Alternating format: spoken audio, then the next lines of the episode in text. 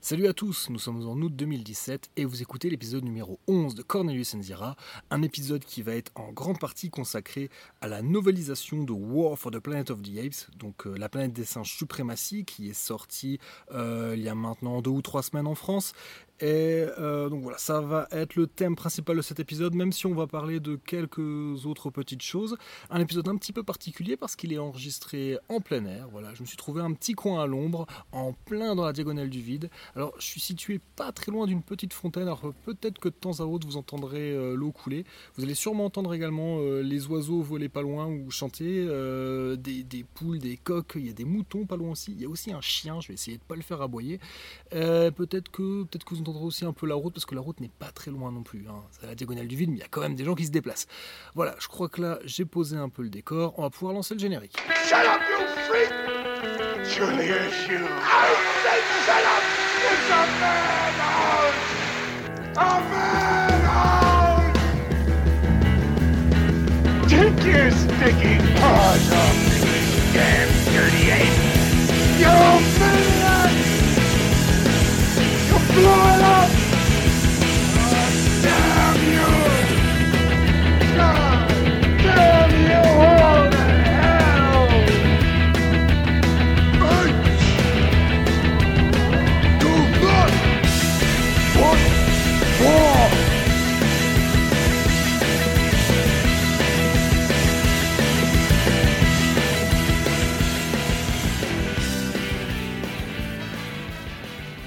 Avant de rentrer dans le vif du sujet, j'ai quand même quelques remerciements à faire. Déjà, vous remerciez vous, parce qu'il n'y a pas très longtemps, j'ai participé avec Master Fred donc au Podshow's Podcast Awards. Donc voilà, on a présenté Cornelius and Zira, on avait fait une petite présentation d'une 30aine de secondes, je crois, qu'on avait posté, et il se trouve qu'en fait on a gagné dans la catégorie zut, j'ai oublié, enfin c'est la catégorie cinéma, mais je sais plus quel titre ils avaient trouvé. Donc merci à tous ceux qui ont voté, voilà. Pour être honnête, Master Fred et moi ont participé surtout pour faire le nombre, parce que voilà, moi je suis très reconnaissant aux gens de PodCloud, PodChose, bon tout ça c'est un peu, c'est les mêmes personnes. Honnêtement, PodCloud c'est vraiment la solution clé en main si vous voulez faire du podcast. Il y a en gros, il y a juste à faire l'enregistrement et le montage de son côté et eux, ils s'occupent du reste. Et très honnêtement, sans PodCloud, je ne suis pas certain que je me serais lancé dans une aventure podcastique. Donc, c'était ma manière à moi de les remercier. Voilà, ils organisent quelque chose, ils essaient de promouvoir le podcast indé francophone. Donc, la moindre des choses, c'est de répondre présent lorsqu'ils appellent, lorsqu'ils demandent à des podcasts de participer à ce petit concours, même si c'est plus... encore une fois, hein, c'est plus l'occasion de rappeler que la scène podcastique indépendante, francophone est vivante. Et donc c'était l'idée principale lorsque l'on s'est présenté donc, dans ce concours, appelons ça comme ça. Et il se trouve que finalement on a gagné dans notre catégorie. Et voilà, j'en profite également pour adresser mes félicitations aux copains de Comics Fair qui donc ont gagné la catégorie littérature, mais ont également gagné le grand prix des podcasts, des Podshow's Podcast Awards. Voilà, félicitations à eux, félicitations à tous ceux qui ont participé. Et merci encore à tous ceux qui ont voté et à tous les gens qui se donnent du mal, les gens de PodShows et de PodCloud qui se donnent du mal pour donner des solutions aux gens comme moi qui sont pas forcément très doués avec tout ce qui est technique. D'autres remerciements également, je voudrais remercier Jérôme et Julien de 24FPS qui m'ont invité il y a quelques semaines à enregistrer un épisode consacré à War for the Planet of the Apes, cette fois-ci le film. Donc je vous mettrai dans le descriptif de cet épisode le lien vers leur podcast, 24FPS, le podcast ciné avec ou sans spoiler. Je doute qu'il y en ait parmi vous qui ne connaissent pas, mais si jamais vous n'aviez jamais écouté 24FPS, c'est le moment de s'y mettre. Écoutez celui-là et écoutez les autres. Voilà, j'ai vraiment pris beaucoup de plaisir à enregistrer cet épisode avec eux et j'espère que pour ceux qui ne l'ont pas encore écouté, que vous prendrez autant de plaisir à l'écouter. Oui, je voulais également annoncer quelque chose. Il n'y a pas très longtemps, j'ai créé une chaîne YouTube, qui s'appelle Cornelius and Zira. Idem, je vous mettrai l'adresse de la chaîne dans le descriptif de l'épisode. Alors pour le moment, il n'y a qu'un seul épisode de mis en ligne, donc c'est l'épisode consacré au roman qui fait le pont entre Dawn of the Planet of the Apes, donc le deuxième film du reboot, et War for the Planet of the Apes, le troisième film du reboot, donc un roman qui s'appelle Revelations. Voilà, c'est pour le moment la seule chose que j'ai mise en ligne. Mais a priori, je pense que je vais mettre également cet épisode rapidement après l'avoir mis sur le flux RSS. Je pense que je le mettrai également sur YouTube, et probablement que je commencerai petit à petit à mettre les anciens épisodes. Alors je pense pas que je mettrai les épisodes de la Ape List, parce que je pense pas que ça ait un quelconque intérêt de mettre de la musique sur YouTube. En même temps, est-ce qu'il y a un intérêt également à mettre un podcast audio sur YouTube ? Je ne sais pas, mais toujours est-il que voilà, Cornelius and Zira, oui, j'ai même pas présenté, parce que maintenant je pars du principe que ça y est, vous me connaissez, donc Cornelius and Zira, c'est le fanzine audio dédié à la planète des singes, au punk rock et à la culture bis.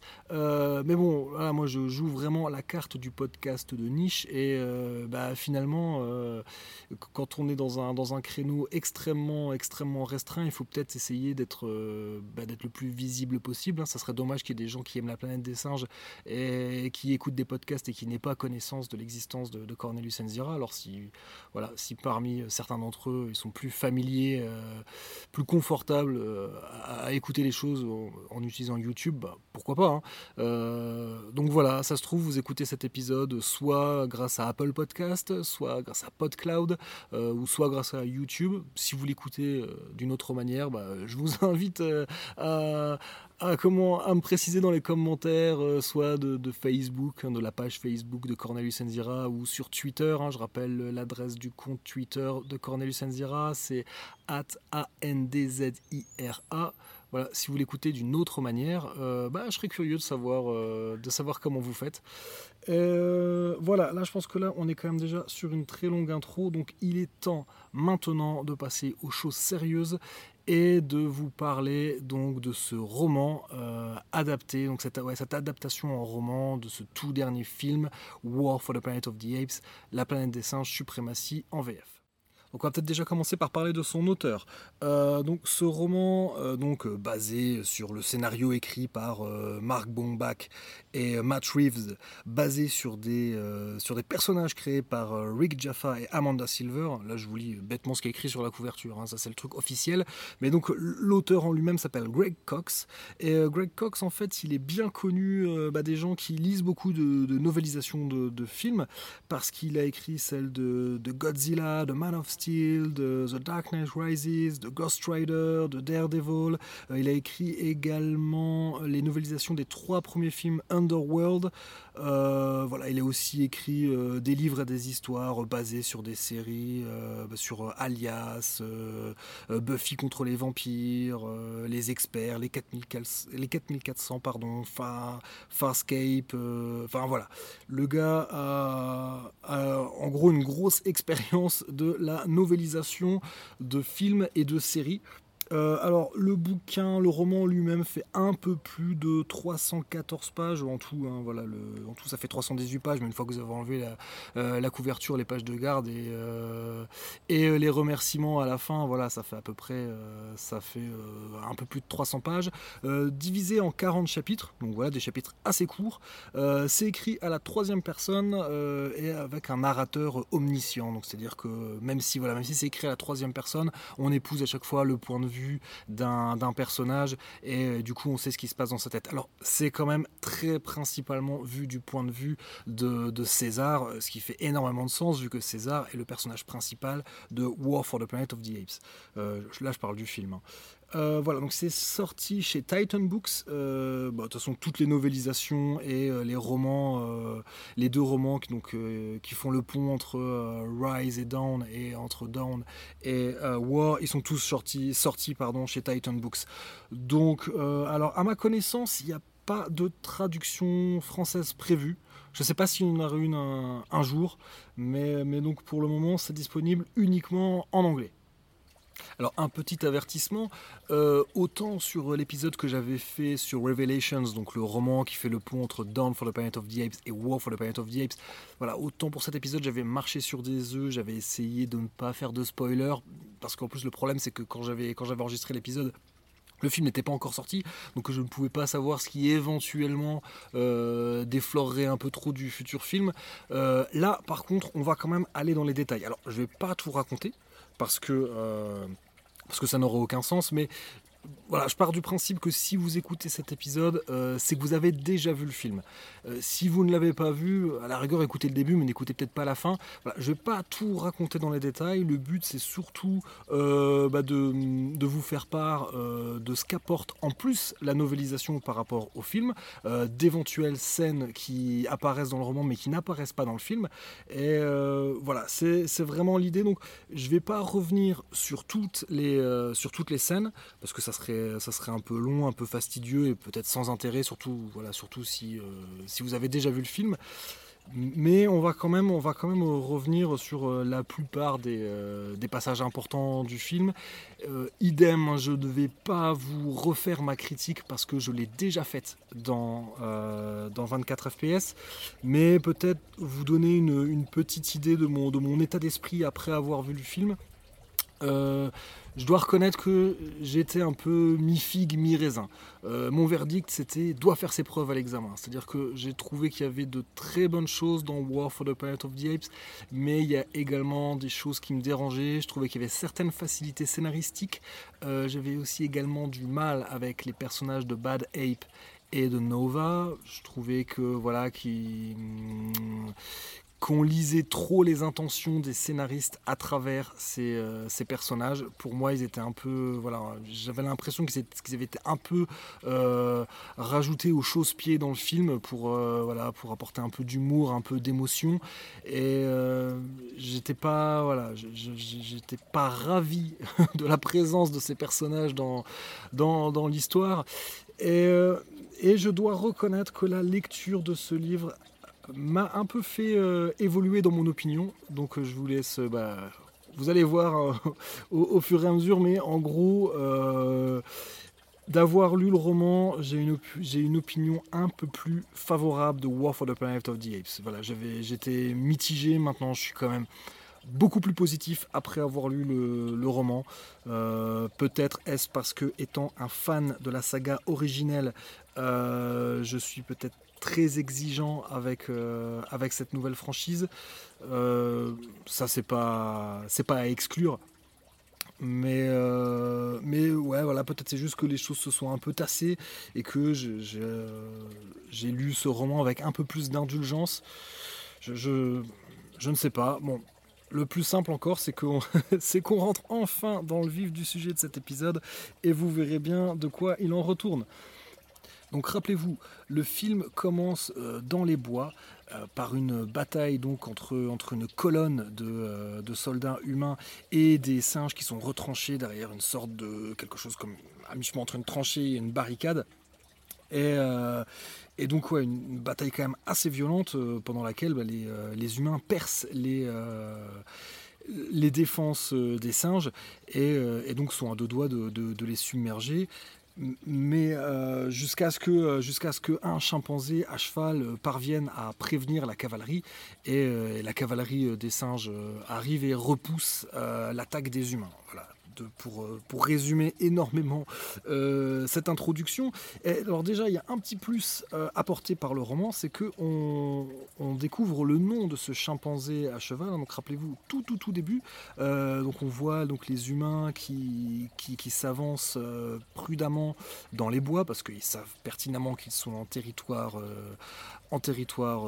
singe, et ils aperçoivent trois chimpanzés à cheval qui ne les ont pas vus, et donc ils les abattent avec des arbalètes notamment, mais ils arrivent à en abattre deux sur les trois, mais il y en a un des trois qui parvient à se sauver et aller avertir la cavalerie des singes, et ce chimpanzé s'appelle Spear, donc lance en français, et c'est un personnage qui était déjà présent dans Revelations, donc je me répète, le roman qui précède, donc qui fait le pont entre Dawn for the Planet of the Apes, le deuxième film, et War for the Planet of the Apes, le troisième film. Donc ça, quand on voit le film, bon, on ne peut pas le savoir, mais c'est un personnage qui a déjà été introduit, qui a déjà un petit background. Et donc voilà, c'est lui qui va appeler la cavalerie simienne à la rescousse. Donc voilà, ça ajoute un petit plus, surtout qu'on est dans sa tête et on comprend encore plus à la fois ses craintes et l'espoir qui renaît en lui lorsqu'il voit arriver cette cavalerie beaucoup plus vite que ce qu'il ne l'espérait en fait. Alors voilà, donc, un petit point amusant, hein. En règle générale, on a coutume de dire que les adaptations à l'écran, les adaptations de romans sont toujours, une fois qu'elles sont à l'écran, en deçà du livre, en deçà de ce qu'on a pu lire, en grande partie parce que les images qu'on va voir au cinéma ne peuvent pas surpasser les images qu'on s'est fait avec notre propre imagination. Et ben en fait, je trouve que c'est également vrai pour les novélisations de films. C'est-à-dire que cette scène d'action, j'ai beau l'avoir déjà vue au cinéma, et ben vous savez quoi, en livre, elle est plus impressionnante. Voilà. Je sais, ça paraît bizarre, mais parce qu'il y a quelques petits détails en plus, il y a des petits trucs en plus qui rajoutent un petit quelque chose. Et ouais, très honnêtement, je la trouve mieux en film, quoi. Je la trouve pas mieux en film, je la trouve mieux en livre. Alors pourquoi est-ce que je la trouve mieux? Parce que donc cette bataille introductrice, déjà dans le film, rappelez-vous, les singes jettent des espèces de boules, on ne sait pas trop ce que c'est, des trucs qui dégagent de la fumée, et honnêtement on comprend pas trop ce que c'est et on comprend pas trop l'intérêt. Là dans le roman on comprend mieux, hein, l'utilisation de ces grosses boules, voilà, ça doit être de la mousse et des feuilles enflammées, donc qui dégagent une espèce de fumée épaisse. Et donc quand les singes jettent ça, en fait à ce moment-là ils sont en déroute et ils sont poursuivis par les humains qui ont clairement l'intention de les anéantir, hein. Mais donc l'utilisation de ces fumigènes 100% naturels, 100% bio, hein, en fait ils vont aveugler les troupes humaines qui vont ensuite se faire cueillir par la cavalerie simienne qui est menée par Spear. Mais dans le roman ce qui est décrit, c'est qu'en gros les humains ils sont complètement aveuglés, ils comprennent plus rien. Et on se doute bien, oui forcément, au cinéma, si à un moment il n'y avait plus que de la fumée, qu'on voyait plus rien, ouais ça rendrait plus rien, enfin ça serait peut-être pas forcément bien rendu, même si voilà, ouais, donc quand on s'imagine ces humains suffocants avec les yeux qui pleurent et qui deviennent les proies de singes assoiffés de vengeance, on s'imagine un truc mais complètement furieux, quoi. Et je sais pas s'il y avait moyen quand même de pas le rendre à l'écran. En tout cas, je trouve que ça rend pas pareil, quoi. Et voilà. Et le personnage, revenons-en aux humains justement. Le personnage de Preacher, hein, donc rappelez-vous, c'est ce personnage donc qui a l'arbalète et c'est lui qui abat les tout premiers chimpanzés, ceux que l'on voit à cheval. C'est lui qui les abat et c'est un personnage qui va revenir pas mal dans le film et donc forcément dans la novélisation. Et donc rappelez-vous, hein, c'est lui qui se retrouve, il est tout seul il s'adresse au colonel via le micro qui est dans son casque et en gros il est persuadé qu'il va pas s'en sortir et il demande au colonel ce qu'il doit faire. Et le colonel finit par lui dire essayer d'en tuer le plus possible. Et alors dans le roman c'est un poil différent. L'idée reste la même, sauf que son personnage en fait arrive là dans le film, il est juste, on le voit, je crois, il est réfugié derrière un tronc d'arbre, voilà, dans un fossé derrière un tronc d'arbre, quelque chose comme ça. Là en fait il dévale la pente, hein, parce que rappelez-vous ils étaient en train de monter, il dévale la pente dans l'autre sens en espérant ne pas se faire tuer par les singes à cheval, et en fait il dégringole et il finit qui dégringole à l'aveuglette, hein, parce que comme je l'ai dit, il y a de la fumée partout, et il finit en fait dans une tranchée qui est devenue une sorte de fosse commune tellement elle est jonchée de soldats morts. D'ailleurs moi, de l'imaginer comme ça coincé dans cette tranchée, de plus oser bouger, ça m'a rappelé aussi un passage dans Planet of the Apes, alors cette fois-ci le film original, celui de 1968 réalisé par Frank Schaffner avec Charlton Heston, et il y a un passage justement où les humains se retrouvent, donc les humains qui sont qui sont chassés par les gorilles. Hein, donc rappelez-vous, donc, après que Taylor, Dodge et London aient atterri sur la planète, qu'ils aient traversé toute la zone interdite, qu'ils arrivent dans les zones cultivées, soudain, voilà, au bout d'une demi-heure de film, enfin on voit les premiers singes arriver et en fait il s'agit d'un safari. Les singes essaient d'attraper et de tuer le plus d'humains possible, et certains d'entre eux, en fait, pourchassés par les gorilles à cheval, se retrouvent coincés dans une espèce de tranchée, et les gorilles ont juste à attendre qu'ils sortent pour les cueillir, quoi, pour les attraper comme on attraperait je ne sais pas quoi, un animal sans défense. Et donc d'imaginer Preacher qui est également qui est coincé là-dedans, vulnérable, qui entend il ne les voit pas, mais il entend que les singes sont proches et il sait pas quoi faire. Moi, ça m'a vraiment rappelé ce passage de planète, donc forcément ça m'a plu. Et en fait il se trouve que lui, son casque n'a pas de micro et n'a pas d'émetteur ni de récepteur dans son casque. En fait, il doit prendre le casque sur le crâne de son capitaine mort, tué par une flèche qui lui a traversé la gorge, donc voilà, donc il doit prendre le casque qui est un peu ensanglanté et le mettre sur sa tête pour pouvoir contacter le colonel. Bon, forcément, ce genre de truc dans un film PG-13, donc interdit aux moins de 13 ans, forcément ça passe pas. Mais bon, voilà, donc je comprends qu'il ne l'ait pas mis dans la version finale du film, mais c'est resté dans la novelisation, et très honnêtement, cette version-là, elle est un peu plus badass et elle me plaît plus. Donc en parlant de badass, donc on va enfin voir César dans le roman, parce que César se rend sur les lieux de la bataille et constate un nombre relativement impressionnant de victimes, qu'il s'agisse aussi bien de chimpanzés, d'orang-outans, de gorilles ou de bonobos, mais aussi d'humains. Et le nombre de blessés singes est également impressionnant, et César craint que nombre d'entre eux ne survivent pas à leurs blessures malgré les efforts des soigneurs. Alors plus tard on va annoncer à César qu'il y a eu 22 victimes. Par contre, dans le film, si je me rappelle bien, il y en avait 63. Donc finalement le body count dans le film est plus élevé que dans le roman. Ce que je crois qu'on ne voit pas dans le film, mais qui est relaté dans le roman, c'est que les singes récupèrent les armes à feu sur les cadavres morts. Et un peu plus tard dans le roman, Maurice qui est un orang-outan, il va se désoler de voir qu'à cause de ce conflit avec les humains, les singes en sont réduits à devenir des détrousseurs de cadavres, et également qu'ils soient obligés d'adopter un comportement guerrier qui est un comportement humain et certainement pas un comportement simien. Voilà, donc encore une fois, on comprend bien que cette scène, qu'on imagine sanglante, avec des morts et des blessés partout, qu'elle ne puisse pas figurer dans un film PG-13. Je ne sais d'ailleurs pas si on la retrouvera dans les scènes coupées du futur Blu-ray. C'est possible qu'elle n'ait été ajoutée à la novelisation que pour introduire les personnages de Lucas et de Winter. Alors, ces deux personnages, hein, Lucas et Winter, ils étaient déjà présents dans Revelations. Donc on va repréciser, Lucas est en fait le chef de la garde des gorilles et Winter est un de ses lieutenants, disons ça comme ça.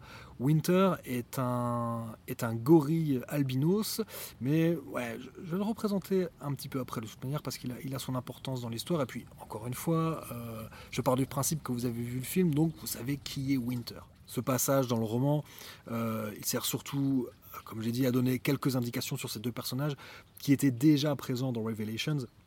Mais je pense que l'auteur, donc Greg Cox, avait pour consigne de faire en sorte que lire Revelations ne soit pas un prérequis pour lire cette novelisation. Ce qui est tout à fait logique, hein, puisqu'il n'est pas...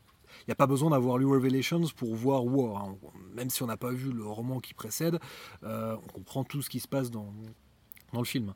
Voilà, donc comme je l'ai dit, hein, donc sans aucune surprise, hein, Lucas est décrit comme le chef de la garde des gorilles. Il est impressionnant physiquement, même pour un gorille, et donc il fait partie du cercle restreint de singes qui sont toujours restés fidèles à César, même dans les heures les plus sombres.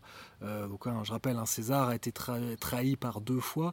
Il a été trahi une fois par Koba dans Dawn for the Planet of the Apes, la planète des singes de l'affrontement en VF, mais il a également été trahi dans Revelations par des singes qui sont restés fidèles à Koba, et donc parmi eux un singe qui s'appelle Red, même si c'était pas lui le leader appelons ça, de cette tentative de coup d'État, il était quand même un des principaux protagonistes. Mais Red, on va en reparler un peu après. Donc c'est ce gorille au pelage roux. Donc voilà, il y a un gorille Winter, un gorille albinos, et Red, un gorille rouge. Et là, il y a une bestiole qui m'embête, je sais pas ce que c'est. Ouais, c'est une guêpe. Donc j'aimerais bien qu'elle se casse. Alors par contre, concernant la description de Winter, là j'ai été un peu surpris. Parce que donc, qu'il soit décrit comme un gorille albinos, bon, jusque-là, rien de nouveau. Mais je ne m'attendais pas à ce qu'il soit décrit comme un jeune gorille prometteur et vif d'esprit, pressenti pour être l'un des futurs leaders de la colonie. Alors, donc, déjà ça m'a surpris parce que, d'une part, dans Revelations, il finissait par trahir César. Mais surtout parce que il le trahissait un peu à l'insu de son plein gré. Voilà, les singes ayant fomenté un coup contre César. Les singes, donc parmi lesquels Red, avaient réussi à lui faire croire que César était mort. Et que donc, du coup, c'était normal qu'il prête allégeance à un nouveau chef.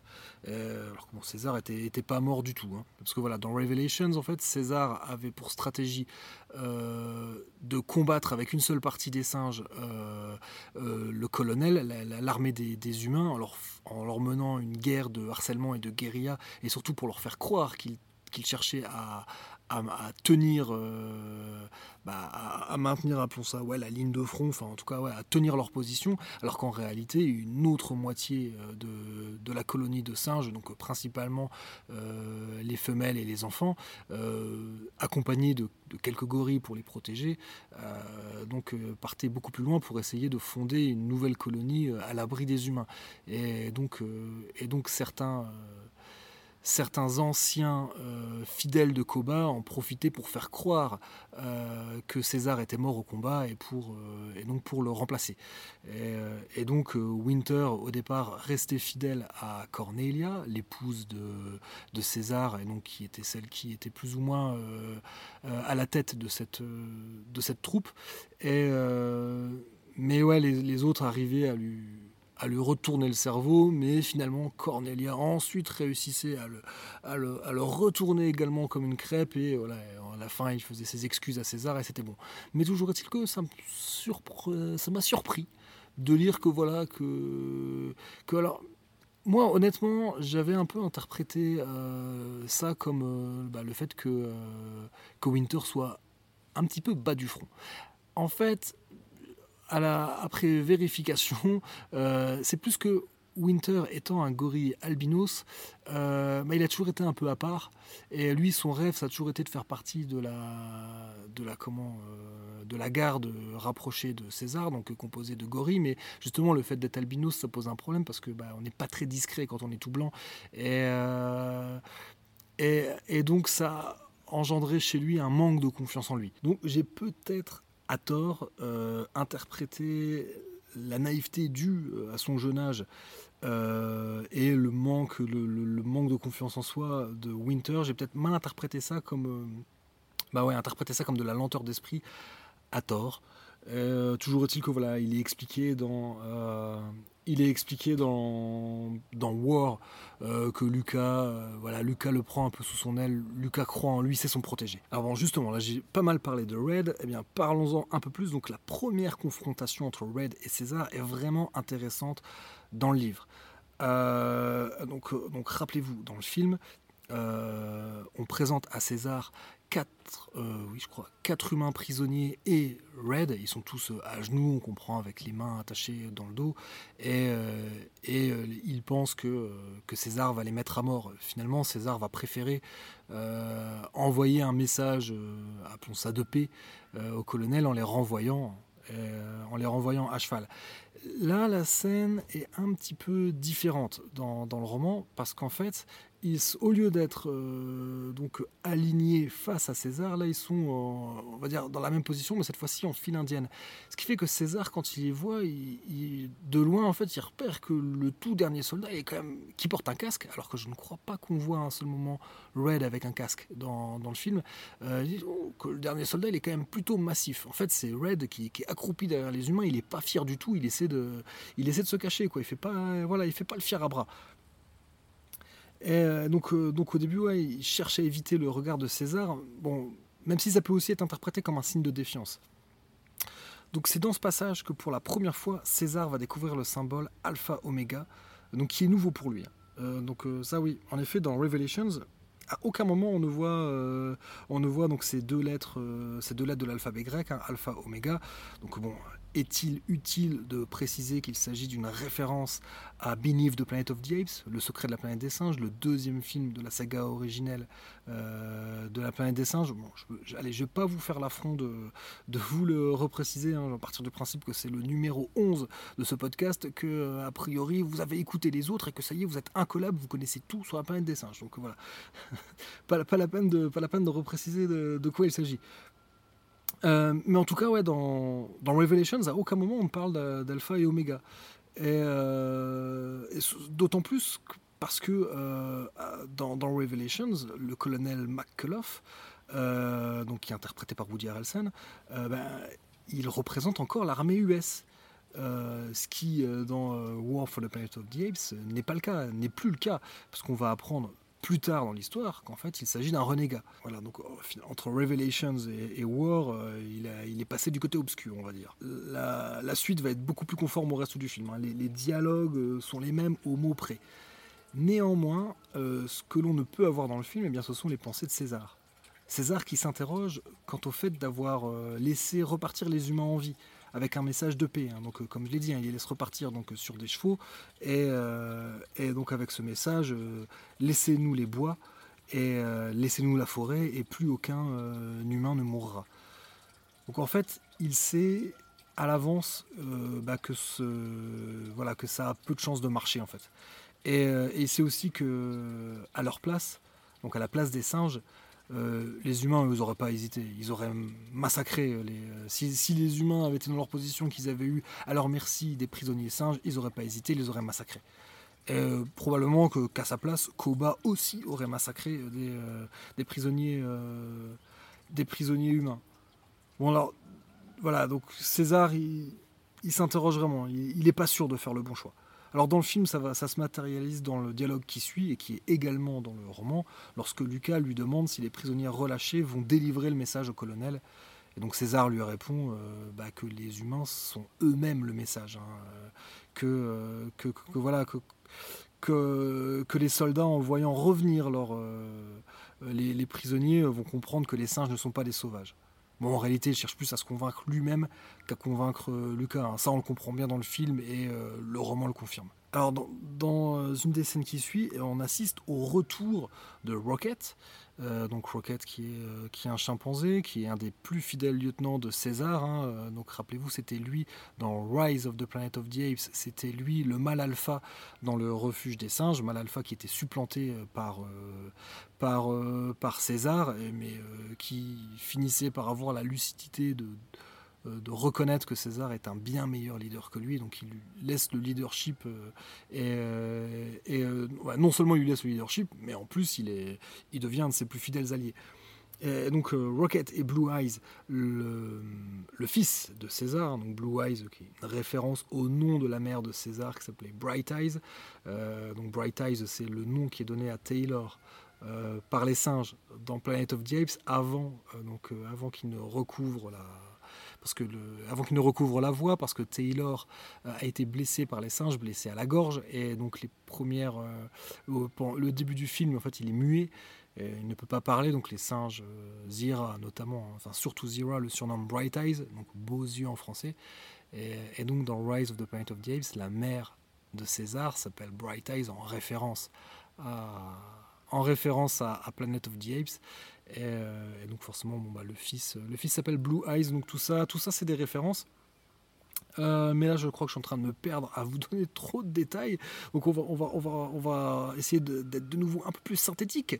Et donc le retour de Rocket et Blue Eyes est signalé par un singe qui souffle dans quelque chose. Rappelez-vous, dans le film, il y a une espèce de bruit strident, et ce que j'avais pas tilté, c'est qu'en fait le singe souffle dans une corne de bélier.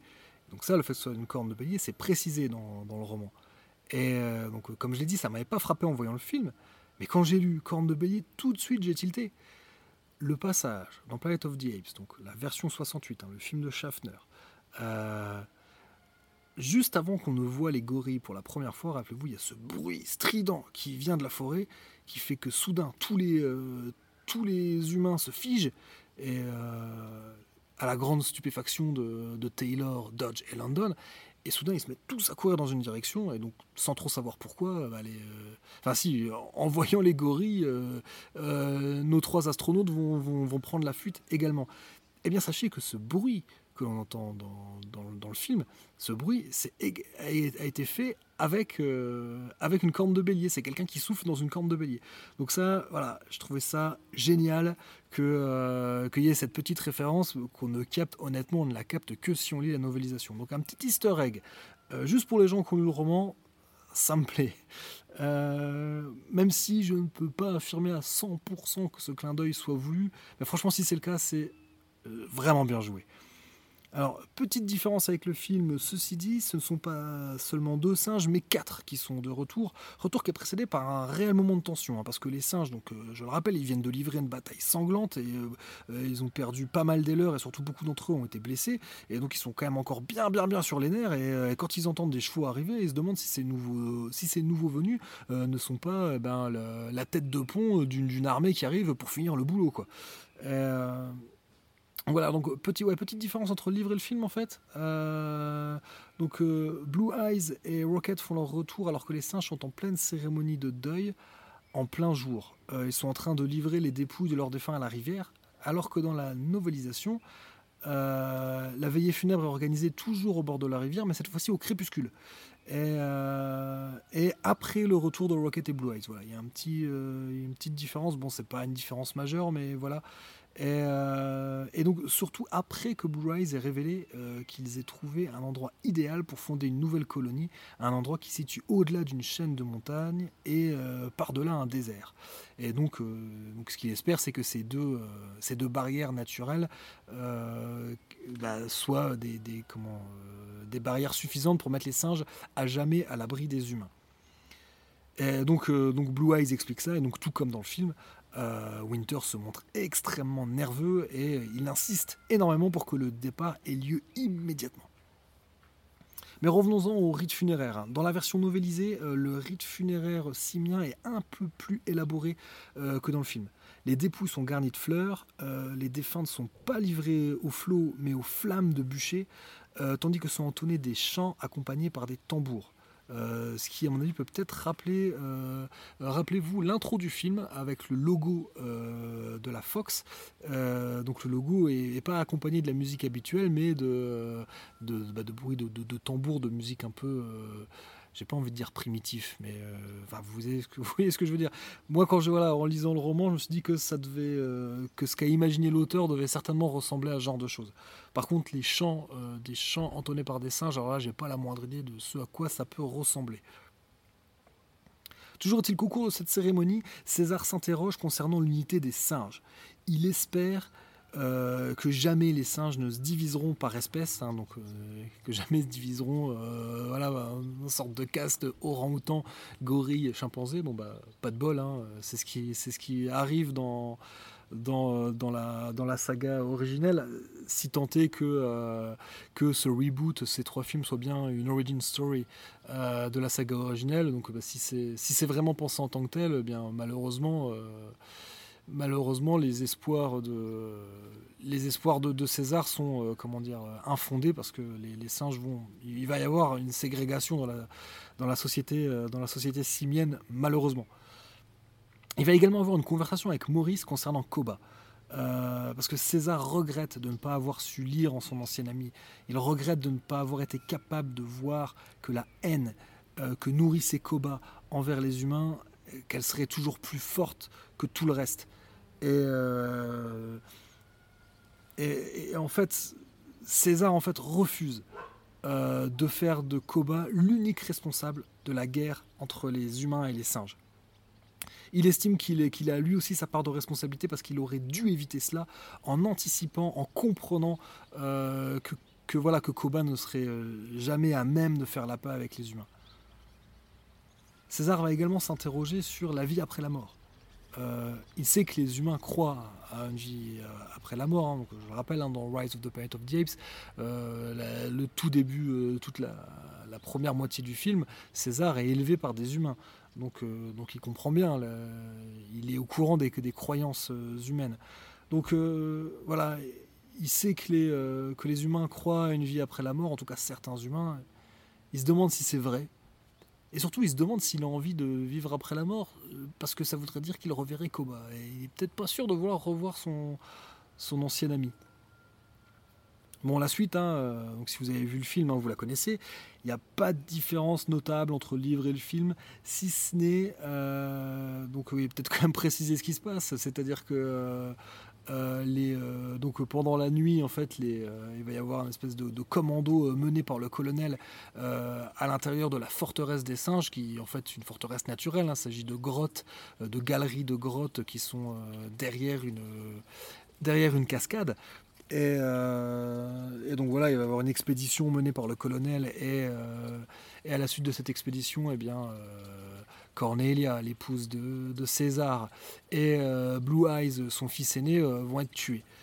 Et donc on comprend que c'est Winter qui a fui et qui a vendu les singes. Hein, il a donné l'emplacement de la cachette des singes au colonel et donc ainsi le colonel a tué Blue Eyes. Mais en fait, le colonel commet une erreur parce qu'il pense avoir tué César. Et en réalité, il a tué son fils. Voilà, donc finalement, j'ai tout raconté. Mais tout ce passage-là, il n'y a pas de différence notable, si ce n'est que la mort de Bright Eyes est décrite dans le livre, tandis qu'on ne la voit pas dans le film. Voilà, donc on va voir que dans le roman, on voit que Bright Eyes se fait pas simplement abattre. Hein, il est, voilà, il meurt les armes à la main. Il meurt, et voilà, ils ne se sont pas laissés faire. Oui, autre détail qui n'apparaît pas dans le film, les singes ont en fait une armurerie où sont stockées leurs armes. En effet, avec la trahison de Koba, César a compris qu'il valait mieux ne pas laisser d'armes à la portée de tous les singes. Alors, on retrouvait déjà la même chose dans Battle for the Planet of the Apes, hein, le 5e film de la saga originelle. Les armes sont également stockées à part parce que César, alors cette fois-ci le César de la saga originelle, celui incarné par Roddy McDowell, pas celui incarné par Andy Serkis, voilà, lui aussi avait compris qu'il valait mieux éviter que les armes soient entre les mains de n'importe qui. Donc la suite, c'est que les singes, tous les singes vont se mettre en branle pour partir vers appelons ça la Terre Promise, hein, ce lieu qu'ont découvert Blue Eyes et Rocket, et donc ils vont se mettre en chemin. Mais César décide de ne pas les accompagner parce que César a une idée en tête. Lui, il veut accomplir sa vengeance. Mais avant de partir, il va confier les commandes de son peuple en exode à Spear. Donc voilà, je répète, Spear son nom n'est jamais prononcé dans le film et je sais même pas si on voit ça dans le film, si on voit César de manière explicite confier les commandes à un autre singe, je me rappelle plus honnêtement. Mais donc voilà, donc César part d'abord seul pour accomplir sa vengeance. Ensuite, il va être rejoint par Lucas, Maurice et Rocket. Alors, ce qui est amusant, c'est que sur son chemin dans le film, il passe devant un camion Coca-Cola abandonné. Voilà, moi, ce placement de produit m'avait fait marrer, même si, honnêtement, c'était pas le placement de produit le plus scandaleux du monde, quoi. Genre, le camion, quelle que soit la marque, faisait office de relique du passé et permettait aux spectateurs de prendre la mesure de l'état de décrépitude de la civilisation humaine. Mais bon, voilà, ça m'avait quand même fait marrer de voir une marque dans la planète des singes. Eh bien, figurez-vous que ce camion, il est présent également dans le roman. Alors bon, je cite, attention à la traduction et de moi, un camion abandonné portant le logo terni d'une compagnie de soft drink oubliée, rouillée non loin de là.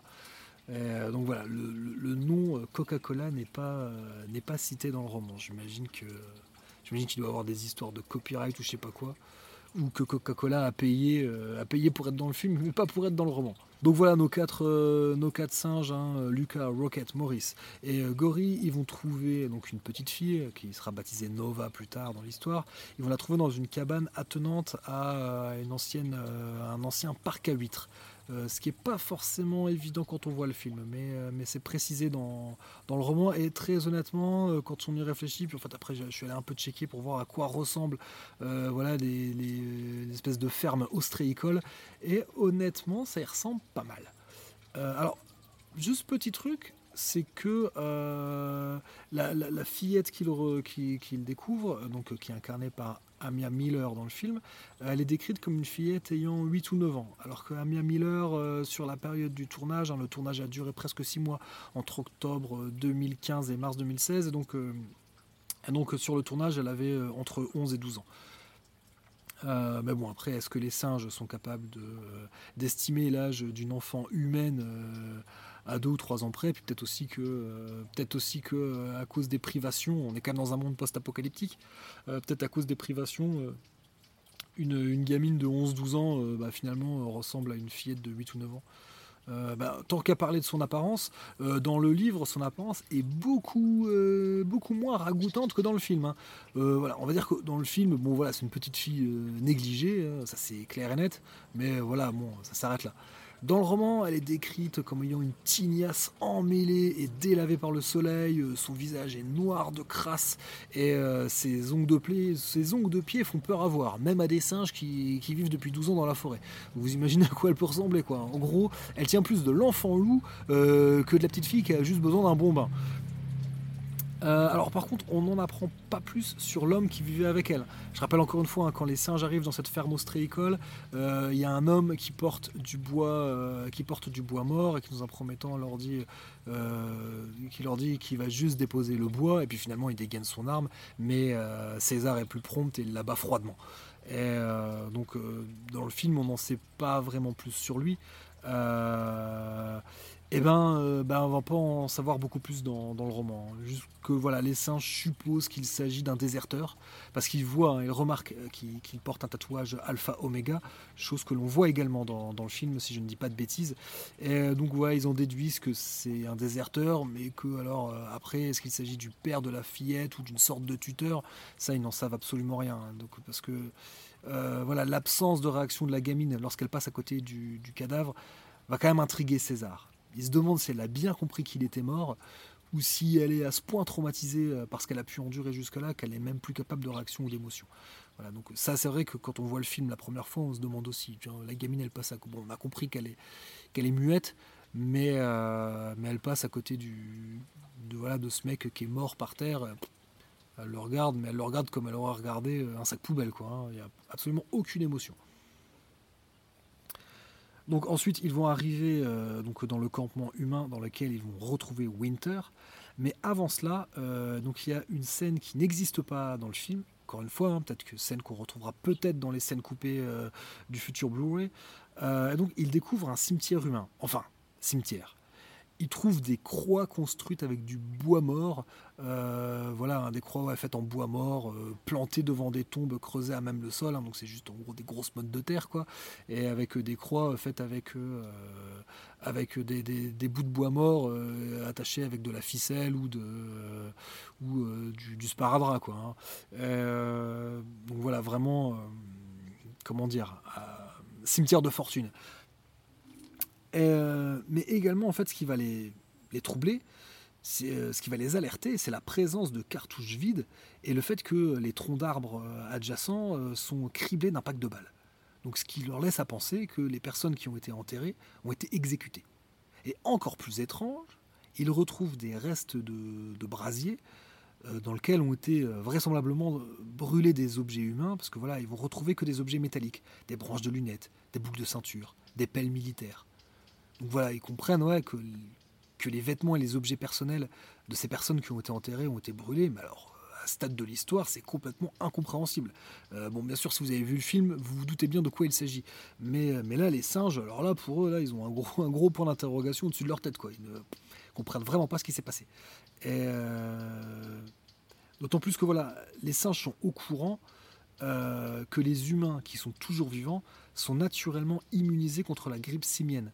Donc ils savent qu'ils voilà, ils savent que 12 ans auparavant, il y a eu des massacres de personnes qui étaient infectées par le virus, des personnes qui ont été massacrées pour éviter, pour essayer d'endiguer la propagation de l'épidémie. Mais là, ils savent que voilà, les humains qui sont encore vivants, eux, l'épidémie, elle est finie. Et, donc vraiment, ils comprennent absolument pas ce qui a bien pu se passer là. Donc voilà, après cette scène inédite, ils vont retrouver le campement des humains, dans lequel se trouvent Red, Winter et d'autres turncoats, d'autres singes renégats. Je crois, j'ai lu qu'en tout et pour tout, il y aurait 12 singes renégats. Mais soit. Donc César les observe d'abord avec une paire de jumelles qui ont été raflées avec d'autres objets dans la cabane où les singes ont trouvé la petite fille, donc la future Nova.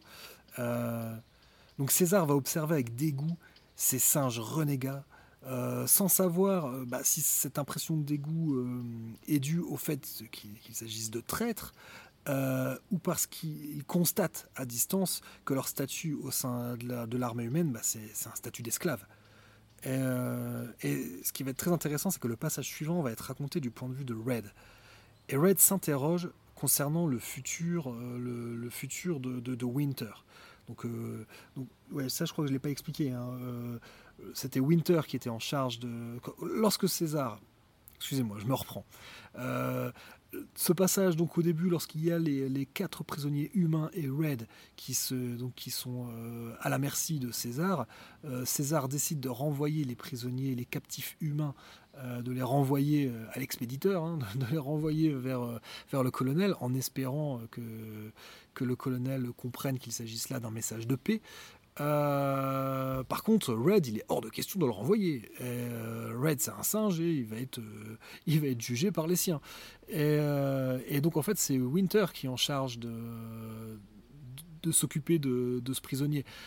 Sauf que voilà, à la fois dans le film et dans le roman, Winter revient avec la gueule en sang en disant que Red s'est joué de lui et s'est enfui. En réalité, c'est un plan. Red a réussi à convaincre Winter, à lui faire peur et à le convaincre de rejoindre l'armée des humains.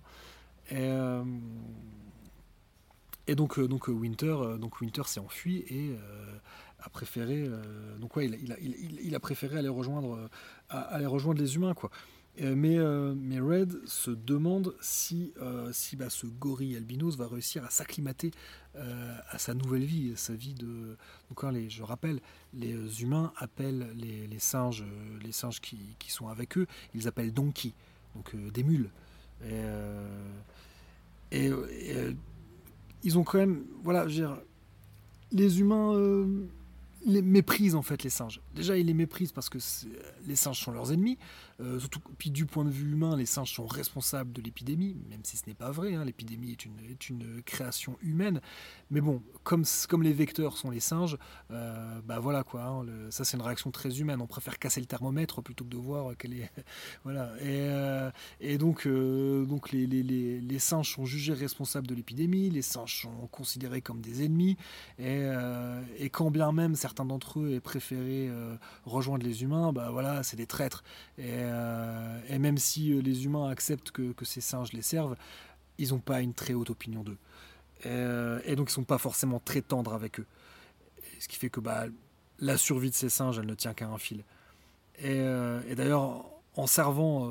donc voilà, Winter est chargé de servir le repas et il renverse de la soupe. Et il y a un soldat qui va... C'est la première fois qu'un soldat qui s'appelle Boyle, et c'est la première fois que l'on parle de lui dans le roman, mais il va revenir plusieurs fois. Et Boyle est présenté comme étant un humain plutôt vénère, et il a 2 doigts de faire sauter le caisson à Winter, quoi. Et sans l'intervention, en fait, c'est Preacher qui intervient. Donc Preacher, je le rappelle, c'est cet arbalétier dont la vie a été épargnée par César. Et donc Preacher intervient en faveur de Winter, et... Mais ceci dit, ouais, le statut également de Preacher au sein de la troupe est remis en cause. Parce que donc, Boyle ne tue pas Winter, malgré le fait que Winter ait eu l'outrecuidance de lui renverser malencontreusement de la soupe sur sa botte. Mais en gros, Le dénommé Boyle reproche à Preacher et lui dit « T'es devenu plus soft avec les singes depuis qu'ils t'ont épargné. » quoi. Voilà, et d'ailleurs, ce qui fait Red, en voyant cette confrontation entre les deux humains, en fait, il constate que Preacher est renvoyé à un rang similaire à celui d'un chimpanzé alpha qui serait déchu. Et donc, il constate que les humains, finalement, ne sont pas bien différents des autres primates.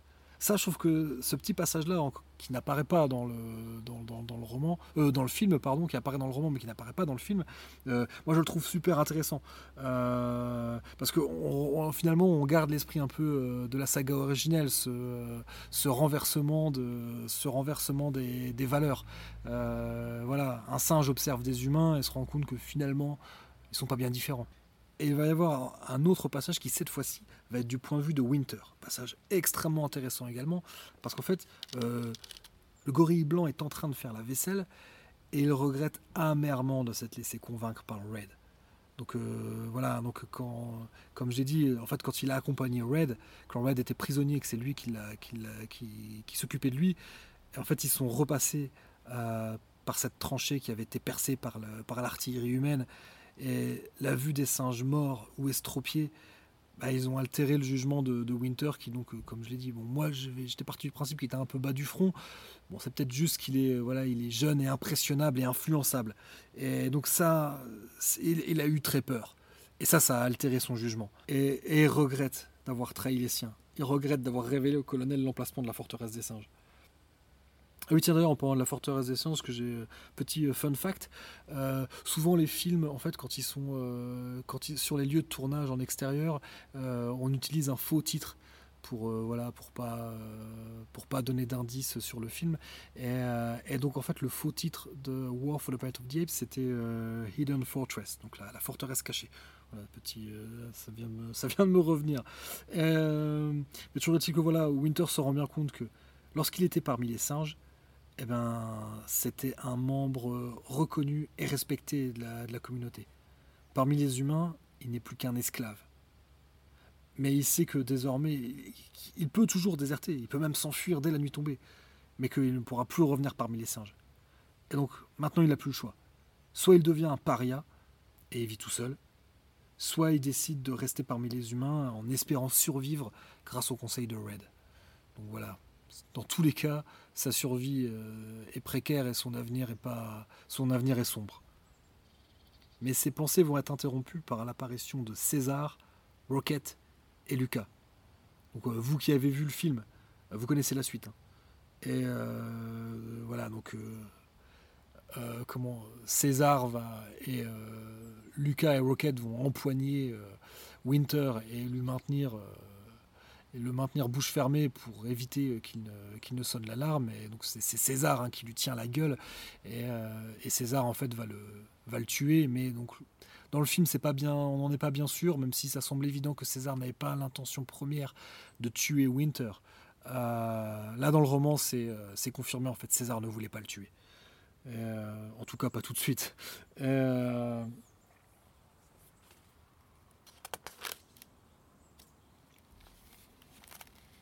Cependant, c'est le premier singe que César tue de ses mains nues.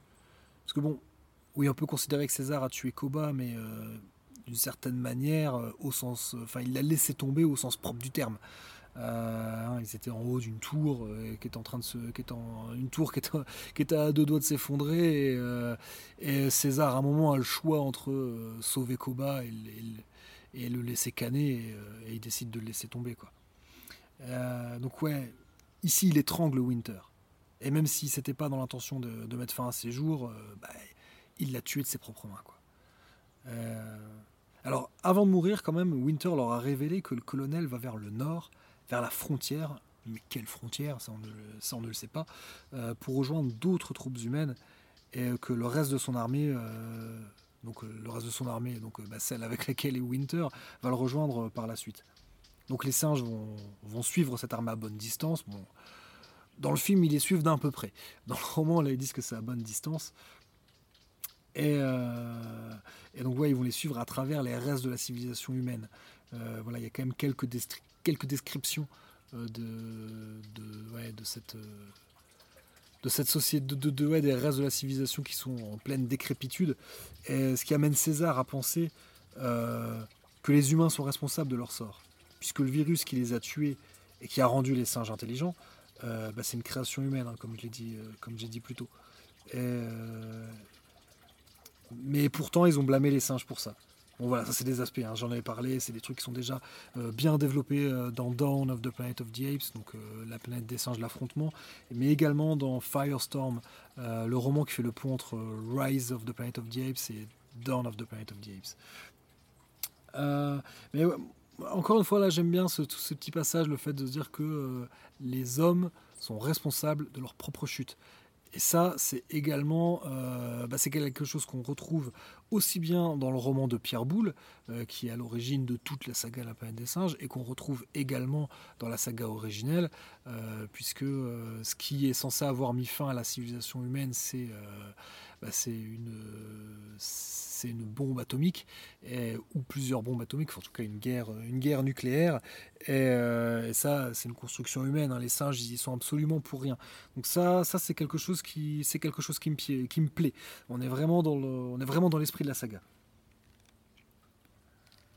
Donc voilà, ensuite ils vont trouver 3 soldats exécutés qui sont dans la neige, tout pareil que dans le film, à la seule exception que dans le film, il y en a un des 3 qui est toujours vivant, et dans le film on comprend qu'ils mettent fin à ses jours, mais de manière par compassion. Là, dans le roman, en fait, il arrive à se sauver, mais il part du principe que voilà. Il voit bien qu'il y a quelque chose qui cloche chez lui, puis je crois qu'il a encore les pieds entravés, donc ils disent que de toute façon, un humain tout seul, blessé, je crois qu'il a une balle dans le dos, et comme ça dans les bois, c'est qu'une question d'heure avant qu'il meure, donc les singes préfèrent ne pas perdre leur temps, leur énergie et leurs munitions à aller l'abattre. Comme j'ai dit précédemment, je pars du principe que si vous écoutez cet épisode, c'est que vous avez déjà vu War for the Planet of the Apes. Alors, si vous êtes toujours en train d'écouter et que vous ne l'avez pas vu, je vous conseille vivement d'arrêter, parce que là, je vais vraiment vous spoiler trop de choses. Et puis aussi parce que là, ça fait déjà un petit moment qu'on enregistre et j'avais en tête de faire un épisode plus court que d'ordinaire et ça n'en prend pas le chemin, donc je vais peut-être un petit peu accélérer et pas tout raconter. Alors, le personnage de Bad Ape, ceux qui ont écouté l'épisode de 24FPS savent que j'ai du mal avec ce personnage, notamment parce que je trouve que il n'est pas forcément nécessaire à l'histoire, ou en tout cas les choses pour lesquelles il est nécessaire auraient peut-être pu être racontées différemment, parce qu'en fait mon problème avec Bad Ape, c'est que pour moi, à travers lui, on lit trop les intentions des scénaristes. Donc voilà, il introduit l'idée qu'il y a d'autres singes qui sont devenus intelligents grâce ou à cause du virus, et aussi il règle le problème de la frontière à trouver, parce que lui en fait il sait où est le poste frontière. Et donc c'est lui qui va conduire César et les siens vers le colonel. Et aussi, l'histoire de War for the Planet of the Apes, elle est quand même plutôt sombre. Et clairement, il est là, il sert de comic relief. Et très honnêtement, voilà, moi, ça me dérange un petit peu. Alors, la présence de certains traits comiques n'est pas complètement étrangère à Planet of the Apes. Rappelez-vous, même dans le film original, dans Planet of the Apes, dans le tout premier, celui de 68, il y a des passages qui prêtent à sourire, voire à rire, surtout des passages amenés par Cornelius, voire même Zira, ou dans une moindre mesure Lucius, le personnage, donc le neveu de Zira. Voilà, franchement, il y a des dialogues qui ont vocation à faire rire, tout au moins à sourire le spectateur. Mais c'est les personnages Cornelius, Zira, voilà, surtout Cornelius, parce que Roddy McDowell est un super acteur, Kim Hunter également, mais Roddy McDowell arrive à faire passer plein d'émotions, et le personnage de Cornelius a un humour un peu british, hein, un humour un peu pince sans rire, mais le personnage de Cornelius, non seulement il sert à beaucoup de choses dans le développement de l'histoire, et c'est un personnage sérieux. c'est un archéologue, voilà, c'est un scientifique, c'est un savant. Et c'est un savant qui a de l'humour. Voilà, on ne rit pas de lui, on rit avec lui. Or, Bad Ape, c'est Pierre Richard, quoi. Voire Jar Jar Binks. Et voilà. Et bon, dans Escape aussi, hein, y a des passages, la première moitié d'Escape, Escape from the Planet of the Apes, Les évadés de la planète des singes en français, donc le troisième film de la saga originelle. C'est un film, voilà, la toute première moitié, on est dans la comédie, il y a des passages de comédie pure, mais également qui sert l'histoire, parce que la deuxième moitié du film, elle est extrêmement sombre, et donc par contraste, elle est d'autant plus sombre que la première partie, dira-t-on lumineuse, en tout cas qu'elle a des accents comiques, ça sert l'histoire. Là j'ai l'impression que c'est un peu greffé, voilà, que Bad Ape c'est un peu un greffon. Et alors encore une fois, hein, je trouve ça intéressant l'idée que l'on comprenne que d'autres singes ailleurs, en Amérique du Nord, voire même sur la planète, deviennent intelligents. Ça aurait pu être amené de manière différente. César, Rocket, Maurice et Lucas auraient pu découvrir une autre colonie de singes qui se soit développée de manière autonome, qui est peut-être créé leur propre culture, voilà, ça aurait pu être amené différemment. Et puis voilà, et puis ça aurait tout aussi bien marché s'ils avaient continué à suivre à la trace l'armée, une armée en route dans des montagnes où il y a de la neige, ça va quand même pas être si difficile que ça de repérer sa trace, quoi. Mais bon, peut-être que je me reprends un peu à troller, mais voilà, j'ai quand même un peu du mal avec Bad Ape, même si la suite de la lecture du roman m'a un tout petit peu fait évoluer sur mon opinion, mais je vais y revenir juste après. Donc voilà, Bad Ape qui est un personnage craintif, et pas du tout d'accord pour emmener César et les siens jusqu'à la frontière. Mais César va finir par le convaincre de les accompagner, en répondant en fait à un moment, donc pendant la nuit, ça c'est un passage qui est dans le film, hein, il n'arrive pas à dormir et en fait Bad Ape s'en est aperçu et l'interpelle, il lui pose des questions. Et donc en répondant aux questions de Bad Ape, il va finir par lui révéler qu'il a perdu son épouse et son fils, qui ont été tués des mains du colonel, et donc il lui révèle le caractère punitif de son expédition. Et Bad Ape, ayant de toute évidence perdu ses enfants qui ont été passés par les armes par des humains, et bien là il va changer d'avis et il va accepter de conduire César, Lucas, Rocket et Maurice jusqu'au colonel. Alors cette scène, hein, dans le roman, elle est en tout point similaire au film, mais elle a mieux fonctionné avec moi en livre, probablement parce que je n'étais pas gêné par le côté cartoonesque de Bad Ape qui est dans le film. Et puis peut-être aussi, oui, que je reconnais, j'étais peut-être un peu sévère avec ce personnage. Mais bon, le roman nous révèle que Lucas, Rocket, Maurice et César, eux aussi, ils trouvent que Bad Ape est idiot, et eux aussi le trouvent ridicule, notamment lorsqu'il met des habits humains. Donc voilà, peut-être aussi ça qui a contrebalancé. Le fait que les singes le trouvent grotesque, même si bon, ils vont finir par se prendre quand même d'affection pour lui, le fait que ce soit confirmé que les autres singes le trouvent grotesque, peut-être que ça m'a un peu permis d'avaler la pilule, de dire je suis peut-être finalement pas si difficile à convaincre que ça. Ah oui, alors sinon, un petit détail, hein, vu qu'on en est pour faire toutes les révélations de tout ce qu'apporte le roman et que n'apporte pas le film, pour les experts en botanique, rappelez-vous, donc il y a un moment où Nova contemple un arbre en fleurs. Moi j'avais bêtement pensé que c'était un cerisier, en fait le roman nous révèle qu'il s'agit d'un cornouiller. Alors après, je ne saurais pas dire si c'est également le cas à l'écran, si c'est également un cornouiller. Donc s'il y a des experts en botanique qui ont été capables de reconnaître quelle est l'essence de l'arbre que l'on voit dans le film, s'agit-il d'un cornouiller ou non ? Voilà, hein, écrivez-moi, donc, que ce soit sur l'adresse email, le compte Twitter, la page Facebook ou dans les commentaires de la vidéo YouTube, vous retrouverez tout dans le descriptif de l'épisode. Voilà, hein, expert en botanique, contactez-moi. Mais bon, on va en revenir donc à notre novelisation. Donc dans ce roman, la relation entre Maurice et Nova est également approfondie. Notamment, en fait, on voit comment il lui enseigne quelques rudiments du langage des signes. ce qui est une bonne chose, parce que je trouvais que ça tombait un peu de nulle part dans le film de voir Nova signer. Ça donne un peu de crédit et ça étoffe un peu plus la caractérisation de Maurice qui, ne l'oublions pas, il joue le rôle de professeur au sein de la communauté des singes. Ça, on le voit bien hein, dans Dawn of the Planet of the Apes. Et bon, cependant, les premières tentatives d'apprentissage se révèlent plutôt infructueuses, ce qui laisse à penser à Maurice que la fillette n'est pas forcément uniquement muette. Voilà, il se dit, il y a vraiment quelque chose qui cloche avec cette gamine. Et le mystère va s'épaissir pour Maurice avec la mort de Lucas. Parce que je l'ai dit, ça dans le film, moi ça m'a gêné, le fait que Nova n'ait pas la moindre réaction quant à la mort de cet homme avec qui vraisemblablement elle vivait, qui vraisemblablement devait s'occuper d'elle dans cette ferme ostréicole. Voilà, pas la moindre émotion en le voyant mort. Par contre, quand elle voit Lucas mort, alors là, elle a une réaction vraiment.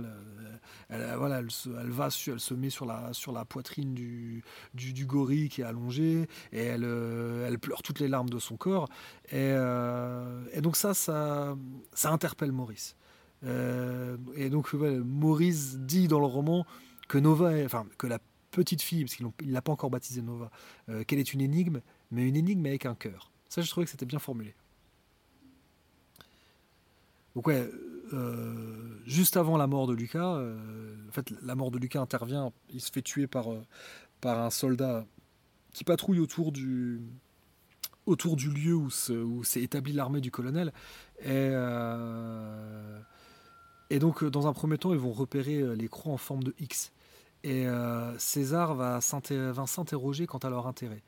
Et il émet l'hypothèse que c'est X, qu'il s'agisse de bornes territoriales, enfin de bornes qui marquent un territoire, ou alors des épouvantails. Alors là, pour les lecteurs, je ne sais pas, peut-être qu'il y a des gens qui vont lire la novelisation sans avoir vu le film. Ça, d'ailleurs, c'est un truc aussi qui m'intéresse. Déjà, est-ce que parmi vous, il y en a qui lisent des novelisations de films ? Et encore plus intéressant, c'est que parmi vous, il y en a qui lisent des novelisations de films sans avoir vu le film auparavant. Ça, c'est un truc que je m'interroge si les gens font ça. Parce que c'est pas la première fois que je lis des novelisations de films, mais ça a toujours été des films que j'ai déjà vus. Mais toujours est-il que, voilà, quand on voit le film et qu'on voit ces croix en forme de X, on pense immédiatement aux fameux épouvantails, hein, les fameuses carcasses, comme le dit Charlton Heston dans la VF. Donc on voit tout de suite l'analogie avec ces épouvantails qui marquent la limite entre les espaces agricoles et la zone interdite dans Planet of the Apes, dans le film de 68. Et donc le fait que César essaie de comprendre de quoi il s'agit, qu'ils se disent que soit ça marque les limites d'un territoire, que c'est peut-être des épouvantails, bah, en fait dans les deux cas il a raison. Et puis voilà, le mot scarecrows, voilà, le mot croix en forme de X et scarecrows, le lecteur là n'a pas le moindre doute parce que c'est le terme qui est employé dans la VO. Lorsque Taylor voit les voix, il se demande qui a planté là ces épouvantails. Donc en VF, qui a planté là ces carcasses. Donc suite à la mort de Lucas, César est quand même toujours déterminé à assouvir ses désirs de vengeance. Et je crois que aussi bien dans le film que dans le roman, Maurice lui dit qu'il se conduit comme Koba. Et alors dans le roman, ce qui est précisé, parce que dans le roman aussi, on a accès aux pensées de Maurice, ce qui n'est pas le cas dans le film forcément. Et donc il est précisé que pour la première fois, Maurice est déçu par le comportement de César, parce que là, César n'agit plus en leader là, à ce moment-là. Il n'est plus guidé que par ses propres intérêts.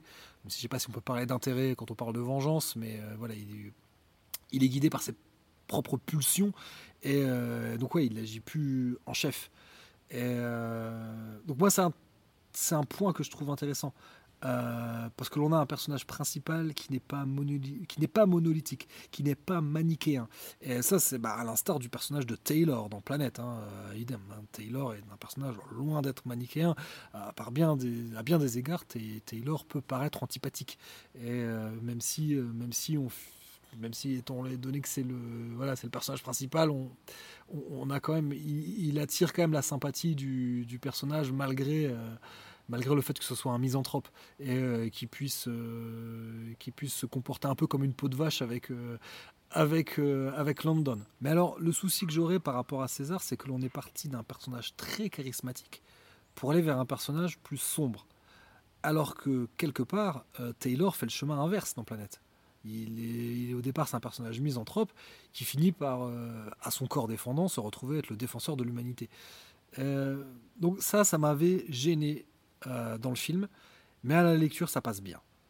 Alors, je ne sais pas si ça fonctionne mieux sur papier que sur écran, ou si c'est juste moi qui me suis fait à cette idée.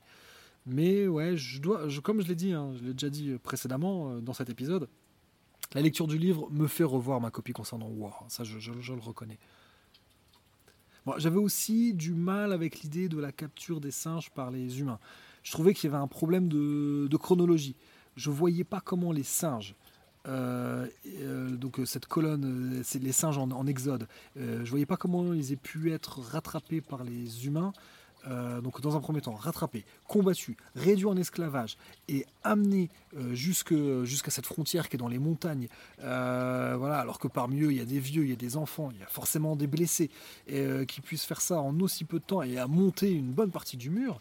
Parce que bon, a priori, même si César a perdu un peu du temps en route, que ce soit voilà, en examinant le cimetière humain ou la ferme ostréicole ou en perdant du temps en restant bloqué une nuit complète à cause de la neige dans la station de ski qui sert de refuge à Bad Ape, voilà, ils ont perdu un peu de temps, mais malgré tout 4 singes à cheval doivent aller plus vite qu'une armée et donc ça, je ne comprenais pas. Je trouvais qu'il y avait un problème de chronologie. Le roman, en fait, résout ce problème. Parce que, en fait, César va... Rappelez-vous, hein, César décide de laisser Maurice, Rocket, Bad Ape et la fillette derrière lui et décide d'aller accomplir seule sa vengeance. Et là, donc, il va s'approcher des croix pour découvrir avec effroi que ces croix en forme de X, sur ces croix sont attachés des singes plus morts que vifs. Et le singe qu'il détache, en fait, il s'agit de Spear. Donc le fameux Spear que l'on voit au tout début du film, c'est lui qui est à cheval, qui prévient la cavalerie, et c'est à lui que César confie le commandement de l'armée des singes. Donc il a été attaché sur une de ces croix en forme de X, et donc lorsqu'il le détache, dans le film, il révèle des choses à César, mais en fait César comprend que la route, les singes en exode, en fait la route passée par les montagnes, vers laquelle se dirigeait le colonel. Donc ça règle un peu le problème que j'ai avec la chronologie, parce qu'en fait, je pensais que le colonel était d'abord parti à la poursuite des singes, puis ensuite dans les montagnes vers son camp. Et alors qu'en fait non, c'est juste les singes qui sont jetés sur le camp, quoi. Donc ça règle en grande partie un des problèmes que j'avais. Une dernière chose concernant les singes crucifiés, je n'y ai pas prêté attention en voyant le film, mais il est précisé dans le roman qu'ils sont au nombre de 12, encore une fois 12 qui revient. Alors serait-ce une référence aux apôtres, parce qu'il y a quand même pas mal de références bibliques dans War for the Planet of the Apes, donc référence aux apôtres, César étant le 13e, donc Jésus qui les aurait abandonnés. Voilà, donc parce que ouais, on retrouve également dans l'attitude des singes lorsque César, prisonnier, est jeté parmi eux, il n'est plus le sauveur qu'ils attendaient. Voilà, en plus César va, là j'avance, parce que César donc se fait attraper par Red, il est présenté au colonel. Je vais pas tout vous raconter parce que ça vous l'avez vu dans le film, et donc il finit par par se retrouver prisonnier parmi les singes. En fait, quasiment tous les singes évitent son regard, parce que ouais, il l'attendait comme le sauveur, et finalement il revient et il s'est fait attraper comme une merde, quoi. Et en plus de ça, César va faire un choix très difficile. Il voit son fils Cornelius, qui lui a échappé aux balles du colonel. Il le voit dans une autre cage, mais il décide de faire comme s'il ne le reconnaissait pas. Il décide de ne pas le regarder. Il veut juste pas attirer l'attention des humains sur lui. Et voilà, il fait ça pour protéger son fils, mais ça lui brise le cœur de ne pas de ne pas avoir le moindre regard pour son fils qui cherche à attirer son attention. Et ça fait dans le roman, en fait, il explique que ça fait écho avec ce que lui-même a ressenti lorsqu'il a été emmené dans le refuge pour singes, donc après qu'il ait croqué les doigts du voisin, hein, rappelez-vous, dans Rise, et il a eu le sentiment d'être abandonné par Will, donc, qui est incarné par James Franco. Et donc il s'imagine que Cornelius pense exactement la même chose, qu'il se dit que son père l'a abandonné. Et que les autres singes, les adultes pensent aussi ça, que César les a abandonnés. Et quelque part, c'est ce qu'il a fait. Oui, il aurait dû rester à leur tête. Au lieu de ça, il est parti dans une folle aventure vengeresse, une espèce de mission suicide. Alors, ouais, bon, dans le camp des prisonniers, on retrouve pas mal aussi de symboliques qui font écho avec les États-Unis et le monde actuel, hein. Ça, on le voyait dans le film, il y avait pas mal de choses écrites. Il y a un slogan qui est écrit, je ne sais pas si on le voit dans le film, en tout cas je ne l'avais pas remarqué, qui est « Make the world human again ». Donc là, histoire de bien... je rappelle, hein, le film a été donc tourné, j'ai dit, entre octobre 2015 et mars 2016, je crois, donc... Trump n'était pas encore élu quand le scénario a été écrit, et donc ça c'est quand même bon, forcément des références au slogan de la campagne de Trump, hein, Make America Great Again, et donc bon voilà, j'y reviendrai certainement dans la conclusion de cet épisode, les connexions que l'on peut faire entre War for the Planet of the Apes et l'actualité.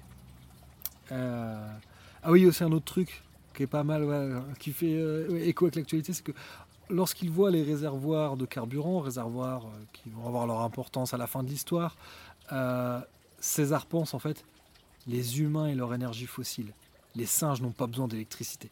Ça pareil, je trouve ça hyper malin. Et donc oui, la construction d'un mur en plus construit par le supposé ennemi, forcément, et même si dans le film ça fait aussi écho avec voilà, les films bibliques, écho avec les films sur l'internement, le pont de la rivière Kwai, hein, notamment, mais bon, on pense aussi également à la super idée de notre ami Donald Trump de faire construire un mur entre les États-Unis et le Mexique, et un mur qui en plus devrait être financé par les Mexicains. Bah, tant qu'on y est, donc voilà quoi. Là, l'ennemi c'est le singe, mais bon, finalement, on n'a qu'à leur faire construire le mur également. Et bon, en même temps, ça fait du sens dans l'histoire parce que les pierres que portent les singes sont trop lourdes pour des humains. Les singes, je le rappelle, hein, les grands singes sont beaucoup plus costauds que nous. Et donc voilà, ça c'est la suite de l'histoire, hein. César va assister et participer aux corvées des singes, hein, donc construire le mur, dégager des pierres de la paroi, il y a une sorte de carrière à même la paroi de la montagne.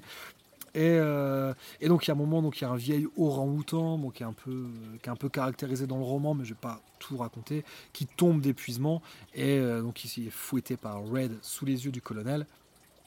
Et donc à ce moment-là, César proteste.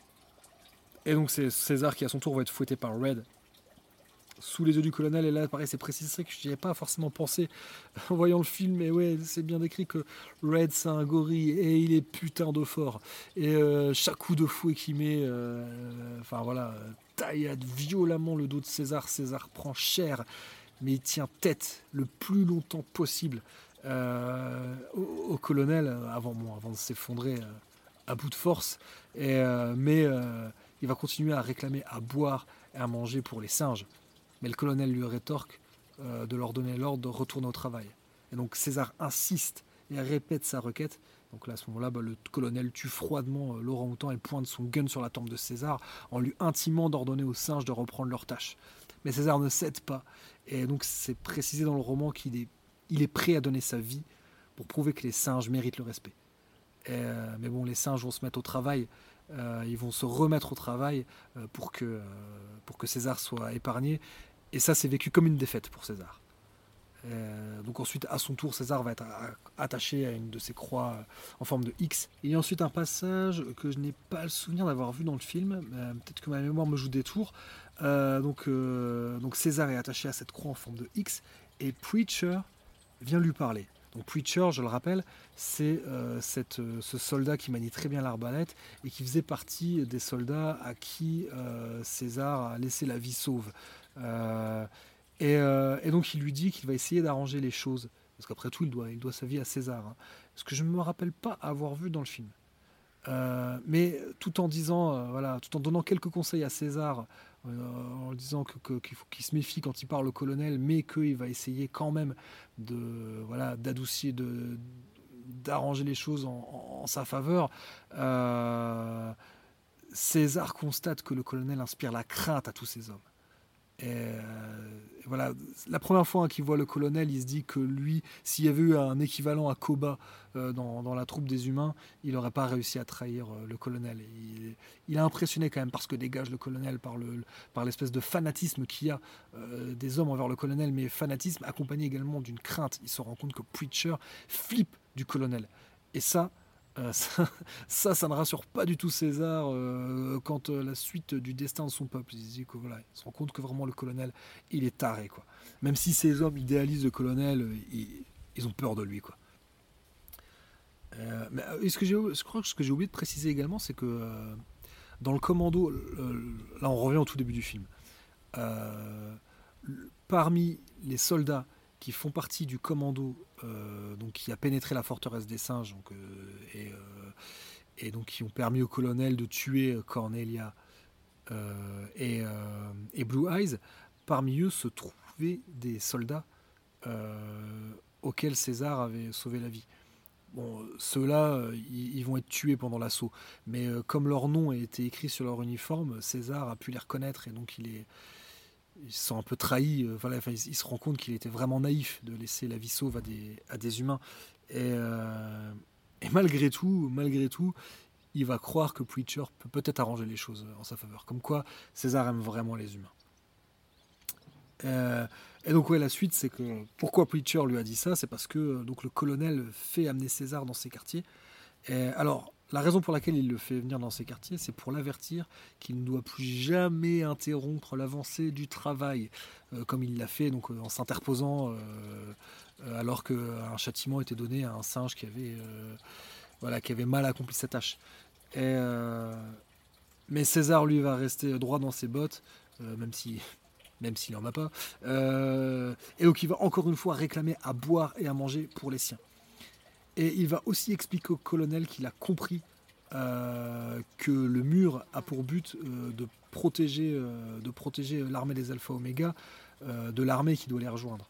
Donc ce qui va entraîner une discussion entre les deux, même si ça tourne plus au monologue, un monologue du colonel. Alors, je ne vais pas revenir sur tous les détails de cette conversation, notamment parce que nous l'avions fait on était revenu dessus en détail avec Jérôme et Julien dans 24FPS, mais j'aime toujours autant ce dialogue entre les deux, que ce soit dans le film ou dans la version novelisée. Conversation au cours de laquelle le colonel explique que ce sont les humains qui, d'une certaine manière, ont créé les singes en jouant aux apprentis sorciers. Alors ce que le singe ignore, c'est que César a été élevé par le créateur du virus. D'ailleurs, plus tard dans le roman, César va repenser à Will, en se rappelant qu'il avait créé ce virus avec de bonnes intentions, qu'il l'avait créé pour sauver certains esprits humains d'une terrible maladie, Alzheimer en l'occurrence, et non pas pour transformer les humains en créatures muettes.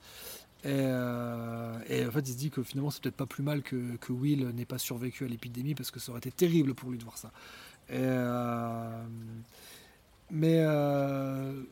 Oui, parce que là, ouais, rappelez-vous, le colonel a expliqué qu'il y a une espèce de deuxième effet qui se coule au virus, que le virus a muté et donc qu'il rend les humains muets et primitifs. Mais je trouve ça intéressant que César pense à ce moment-là à Will, en se disant, en gros, en écoutant le colonel parler, en se disant si tu savais que moi je connais le mec qui a créé le virus. Ça m'a un peu rappelé finalement le dernier dialogue entre Taylor et le Dr Zaius à la fin de Planet of the Apes, lorsque Taylor s'interroge sur cette planète où les singes descendent de l'homme et que Zaius lui répond qu'il risque de ne pas aimer ce qu'il va trouver. Là, ouais, je trouve qu'il y a un peu de ça également, quoi. Donc voilà, hein, le colonel va également lui révéler, lui expliquer qu'il a préféré tuer son fils, qui est a priori l'un des premiers à avoir eu les symptômes de cette mutation du virus, et que le colonel l'a tué pour éviter la propagation du virus et l'anéantissement de la civilisation humaine. Ce qui fait penser à César que le colonel a déjà perdu son humanité. Plus tard, hein, c'est dans... Je sais plus si c'était dans le film, en tout cas c'est dans un des trailers, et c'est également dans le roman que le colonel harangue ses troupes en leur disant que pour sauver l'humanité, il va falloir qu'ils perdent leur humanité. Le colonel va encore une fois sortir vainqueur de ce face-à-face. Je l'ai dit avant, lorsque César est prêt à se faire tuer pour prouver que les singes méritent le respect et que les singes finalement que les autres singes subissent le chantage du colonel et se remettent au travail pour éviter que César ne se prenne une bastos dans la tête. Ça a été vécu par César comme une victoire du colonel. Et là encore une fois, hein, ce face-à-face, c'est quand même encore une fois une victoire du colonel, parce que César était venu pour assouvir sa vengeance. César a même essayé d'étrangler au cours de cette entrevue. Il y a eu un moment où il a eu une petite fenêtre, en gros une fenêtre de tir, où il a réussi à jeter sur le colonel, mais il a juste réussi à lui griffer le cou, mais il n'a pas réussi à l'étrangler, parce qu'il a été retenu par Red et Preacher. Et donc en fait le colonel en gros se moque de lui et lui dit mais tu croyais quoi, si il m'arrive quoi que ce soit, mes soldats tueront tous les singes. Et là en fait il coince César, quoi, parce que César il est prêt à mourir pour assouvir sa vengeance. Ça il y a pas de problème. Mais enfin il y a pas de problème. S'il y a un problème, c'est qu'il a quand même encore un enfant. Mais voilà, il est prêt à faire le sacrifice de sa vie. Par contre, est-ce qu'il est prêt à entraîner dans sa chute tout son peuple ? Et donc voilà, le colonel conserve une fois l'ascendance sur César, hein. Il fait comprendre à César, mais n'essaie même pas de me tuer, parce que même si tu parvenais à me tuer, tu signerais l'arrêt de mort de tout ton peuple. Mais n'empêche qu'auprès du lecteur, César regagne du crédit à ce moment-là. Parce que là, il reprend son rôle de leader. Malgré sa soif de vengeance, il décide à nouveau de faire en fonction de ce qui lui semble bon pour les siens, et pas uniquement de vouloir se venger, ce qui est une attitude très égoïste de sa part, de vouloir se venger, parce qu'encore une fois, hein, voilà, il abandonne son peuple, il abandonne son fils, et c'était pas... D'un côté c'est intéressant, parce que ça rend le personnage de César, ça ne le rend pas monolithique, mais je trouvais que ça affaiblissait quand même son personnage. Jusque-là, ça avait été un leader charismatique, et soudain, il se laisse envahir, il se laisse gagner par le côté obscur, hein, clairement. Alors, c'est un développement très intéressant du personnage, mais je trouvais que ça l'affaiblissait quand même. Alors, encore une fois, hein, je me répète, je ne sais pas si ça marche mieux sur papier ou si c'est parce que je me suis habitué à l'idée, mais je trouve que ouais, dans le roman, ça fonctionne bien. Alors ce chapitre va également se finir par un dialogue entre César et Preacher, dialogue qui, encore une fois, je ne crois pas qu'il soit dans le film. César, en fait, va conseiller à Preacher de fuir avant la bataille finale. Parce que là, cette fois-ci, César est au courant, voilà, il y a une armée qui va venir à la rencontre du colonel, mais pas pour se joindre à eux, pour anéantir les singes, mais une armée qui vient pour combattre le colonel. Et pourquoi ils veulent le combattre ? Parce qu'ils considèrent le colonel comme un fou, parce que lui, il abat tous ceux qui sont atteints par la nouvelle génération du virus, tous ceux qui deviennent muets. Alors que les autres humains, hein, ceux qui ne font pas partie des troupes du colonel, eux, ils pensent qu'ils peuvent développer un remède à ce nouveau virus. Mais le colonel, il n'y croit pas, parce que déjà, dans, Déjà à la suite de Rise, hein, l'humanité pensait être capable de créer un remède, et puis bah, le remède n'est jamais arrivé. Donc pour le colonel, l'humanité n'apprend pas de ses erreurs. Et, bon, là je vous laisse libre à chacun de se demander qui a raison dans cette histoire, hein, ceux qui pensent qu'il faut rester humain et mettre le paquet sur le remède, ou tant pis oublier son humanité et tuer tous ceux qui sont atteints d'un virus. Enfin bref. Et donc César étant au courant qu'il va donc avoir une bataille qui va être a priori une bataille finale, César conseille à Preacher de fuir tant qu'il est encore temps. À ce moment-là, Preacher va s'emporter. Et il va lui expliquer, en gros, non mais t'avais cru quoi là ? T'avais cru qu'on était potes ? Et donc là, César est un peu déçu parce que jusque-là, donc, César a toujours eu des alliés humains. Dans Rise, c'était Will et son père qui l'ont élevé. Et dans Dawn, c'était Malcolm et sa famille. Et donc là, il comprend que Preacher n'est en rien pareil à Will ou Malcolm. Et qu'en gros, il a été naïf de croire ça. Mais toute cette partie de l'histoire, hein, durant laquelle les singes sont captifs et sont ramenés à l'état de bêtes de somme, sert en grande partie à démontrer que les plus humains de l'histoire ne sont pas ceux que l'on croit. Les humains sont cruels et semblent avoir perdu tout sens de l'empathie. Hein, comme je l'ai dit, hein, ils préfèrent tuer leurs malades plutôt que d'essayer de les soigner. Quand les singes, eux, même s'ils ont perdu espoir, ils ne se tournent pas les uns contre les autres, s'ils n'ont fait exception des quelques singes qui ont tourné Kazakh et qui servent les humains. Alors, à noter cependant, dans ce reboot, les singes ont été des animaux de cirque, des attractions de zoo, ou pour les plus malchanceux d'entre eux, des animaux de laboratoire, mais jusque-là, aucun n'avait servi comme esclave, contrairement à la saga originelle. Alors, je suis pas certain cependant que la volonté des scénaristes ait été ici de raccrocher les wagons avec Conquest. Hein. Conquest, c'est donc le 4e film, Conquest of the Planet of the Apes, la conquête de la planète des singes, donc le 4e film de la saga originelle, donc le film dans lequel on voit les singes qui sont réduits en esclavage, qui servent d'esclaves aux humains. Donc ouais, je sais pas si tout ce passage avec les singes prisonniers est là pour rappeler Conquest. Ce qui est sûr, c'est quoi le parallèle? Par contre, le parallèle avec les films bibliques ou le pont de la rivière Kwai, on le rappelle, hein, adaptation d'un roman de Pierre Boulle, ou même la grande évasion, donc aussi parallèle à faire avec les films qui se passent dans des camps d'internement, les films sur l'Holocauste. Donc je pense que c'est la volonté, je pense que c'est c'était l'idée dans War, hein, plutôt de rappeler ce genre de film plutôt que Conquest.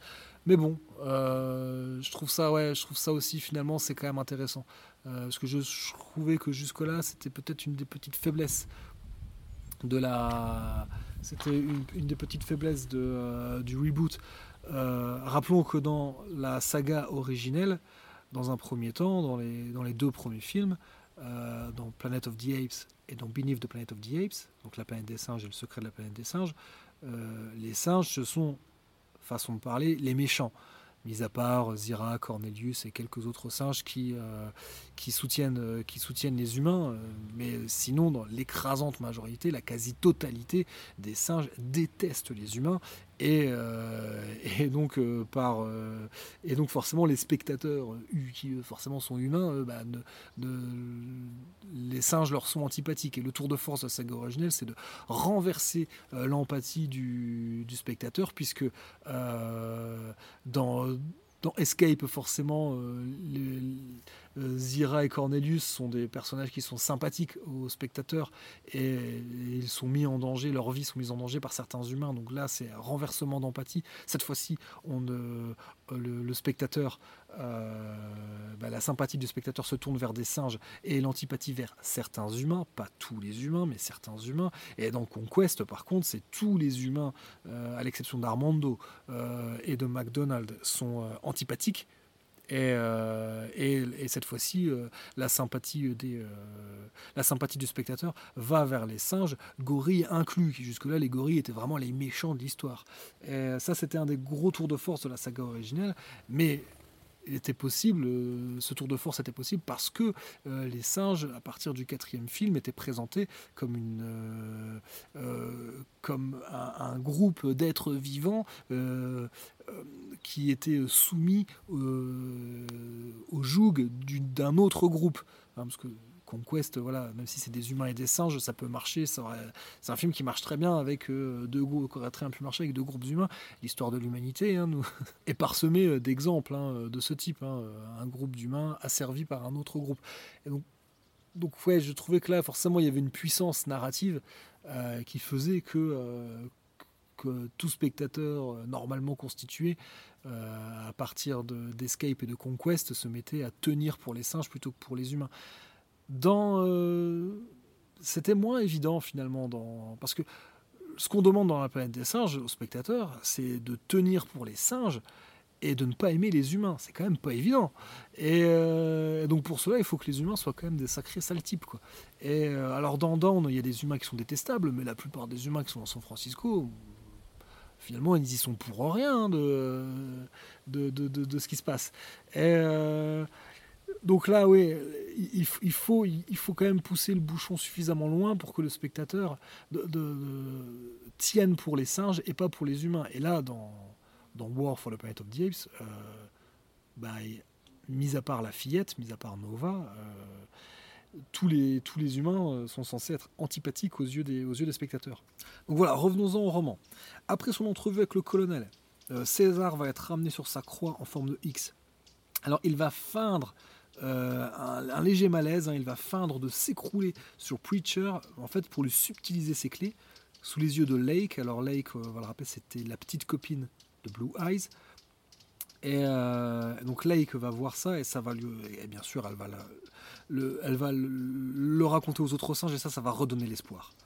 Parce que là les singes vont se rendre compte que jusque-là ils ont l'impression que César lui aussi se faisait battre, lui aussi était forcé de travailler. Alors bon, il avait quand même à un moment exprimé son désaccord, mais bon, il avait ensuite été fouetté et donc en faisant ça sous les yeux des autres singes, César regagne son rang de leader, parce que là les singes comprennent, il a un plan et il va pas se laisser faire.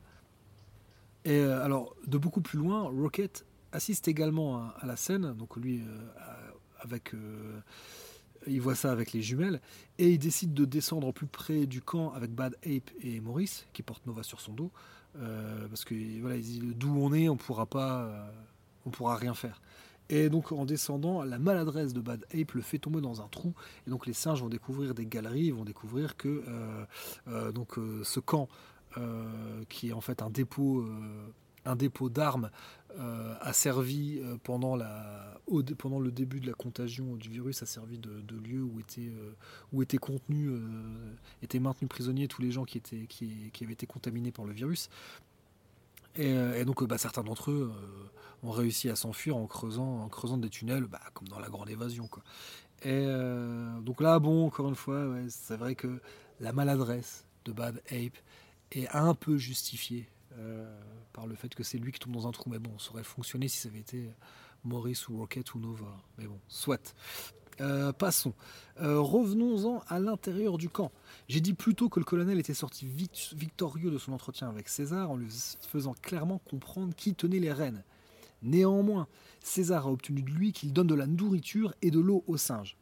Bon, probablement que le colonel a une nouvelle fois fait preuve de froideur et de pragmatisme, et qu'il s'est rendu à l'évidence que les singes ne pourraient pas monter son mur en étant affamés et déshydratés. N'empêche, César n'en croit pas ses yeux en assistant à la distribution d'eau et de nourriture, tout en étant fier de voir son peuple ne pas se battre pour manger, malgré leur empressement, il pète la dalle. Encore mieux, en fait, il voit Lake s'adresser en langage des signes à certains des singes renégats qui poussent des brouettes chargées d'eau et de nourriture, et elle leur demande de servir en premier les enfants. Et ils vont l'écouter, en fait. Et là, donc, César, lui, il est vraiment fier, parce que c'est que malgré la servitude et la privation, les singes sont restés malgré tout des êtres doués de raison. Et il se dit qu'il n'aurait peut-être pas été de même si ça avait été des humains à la place des singes. Alors là, ça, c'est ma propre opinion, je pense qu'il a probablement pas tort. Et donc la suite lui donne même raison concernant la cruauté des humains, parce que Red lui apporte un baquet d'eau, mais plutôt que de verser l'eau dans la bouche donc de César, qui est plus mort que vif hein, quand même à ce moment-là, eh ben, il va cruellement déverser l'eau au pied de César, hein, donc sur la plateforme sur laquelle se trouve la croix. Et César voit du coin de l'œil que tout cela a été fait sous les yeux du colonel qui observe ça depuis son repère. Et donc ça laisse à penser à César que ce traitement de faveur, c'est peut-être pas une idée de Red, mais plutôt une idée du colonel. Bon, voilà, donc tout le reste de ce qui concerne l'internement, il n'y a pas forcément beaucoup de scènes en plus, peut-être quelques passages par-ci par-là, qu'on retrouvera peut-être dans les scènes coupées du futur Blu-ray. Bon, ce qui est intéressant surtout, c'est que quasiment tout est relaté du point de vue de César, même si, hein, je rappelle, hein, c'est écrit à la troisième personne, et donc du coup on comprend mieux ses motivations et on comprend mieux comment il redevient le leader des singes après avoir d'une certaine manière abandonné ce rôle en décidant d'assouvir sa vengeance plutôt que d'emmener les singes vers la terre promise. Bon, d'ailleurs César se pose les mêmes questions que je me suis posé en voyant le film. Il se demande mais pourquoi le colonel ne m'a-t-il pas abattu tout de suite, et donc il se demande est-ce que le colonel a eu peur d'en faire un martyr, ou plus probablement, est-ce que le colonel s'est dit que pour briser encore plus les singes, leur montrer leur chef à genoux, leur chef charismatique, voilà, de mettre à genoux leur chef charismatique, elle a encore plus lui donner de l'ascendant sur les singes. Oui, il y a aussi ce qu'on comprend un peu mieux, peut-être dans la version novelisée, c'est comment est mis en place le plan d'évasion élaboré par Maurice et Rocket depuis l'extérieur. Bad Ape joue même un petit rôle et Nova aussi, bon, dans une bien moindre mesure, mais ça a le mérite de justifier un peu plus la présence de ces deux personnages, bon, même si Maurice doute que Bad Ape ait bien saisi tous les tenants et les aboutissants du plan. Bon, d'une manière plus générale, hein, la novelisation permet une meilleure caractérisation des personnages secondaires, ne serait-ce qu'en leur donnant un nom, mais pour rester sur la partie du film pendant laquelle les singes sont captifs, il est établi que les hommes du colonel vont quasiment tous se coucher la nuit, ne laissant pratiquement personne pour surveiller les singes. Bon, faut dire aussi que les nuits sont longues et froides, hein, pour passer le temps. Le malchanceux qui est de garde, de vieux magazines qui ont été retrouvés voilà, dans des magasins, voilà, des restes de ce qui n'a pas été dévalisé pendant l'épidémie. Bon, bah, voilà, c'est tout ce qu'ils ont pour passer le temps, quoi. Bon voilà, je dis ça parce que je trouvais que c'était un peu une aberration que je trouvais dans le film qu'il n'y ait quasiment personne pour surveiller les singes la nuit, surtout la fameuse nuit de l'évasion. Mais rappelons quand même que cette nuit de l'évasion, elle précède... en fait, les humains savent que la troupe qui vient les combattre est vraiment très proche et qu'elle sera là le lendemain. Et donc en gros, c'est leur dernière nuit, quoi. Pour la plupart, pour certains d'entre eux. Alors peut-être que le colonel a préféré que la plupart de ses soldats se reposent et comment voilà, pour qu'ils aient tous l'œil ouvert et le bon le lendemain pour shooter sur les assaillants qui vont arriver. Et puis en plus de cela, bon alors ça César le sait parce que Red lui a révélé. Le colonel a décidé d'abattre tous les singes le lendemain. Donc au final, finalement, c'est pas qu'ils s'en foutent un peu des singes maintenant, mais c'est plus le problème principal. Toujours est-il que cette fameuse nuit-là, le soldat qui est de garde, c'est le fameux Boyle dont j'ai parlé avant. Et donc Boyle, hein, ce personnage, il a été introduit par petites bribes. Et donc il est établi que c'est un homme hargneux, imprévisible et surtout haineux envers les singes. Il les considère comme de simples animaux. Du coup, même si ça reste débile qu'il soit le seul à surveiller les singes, et encore plus débile qu'il descende tout seul dans l'enclos après avoir reçu un jet de boue, alors c'est pas dit clairement dans le roman, mais on comprend bien quand même que c'est de la matière fécale. Hein. Et bon, ça en devient un poil moins incohérent. On va dire qu'il y a une construction pour en arriver jusque-là, ce qui est moins évident dans le film. Alors, il va y avoir ensuite un moment de tension un peu inattendu qui n'est pas dans le film, là j'en suis à peu près sûr.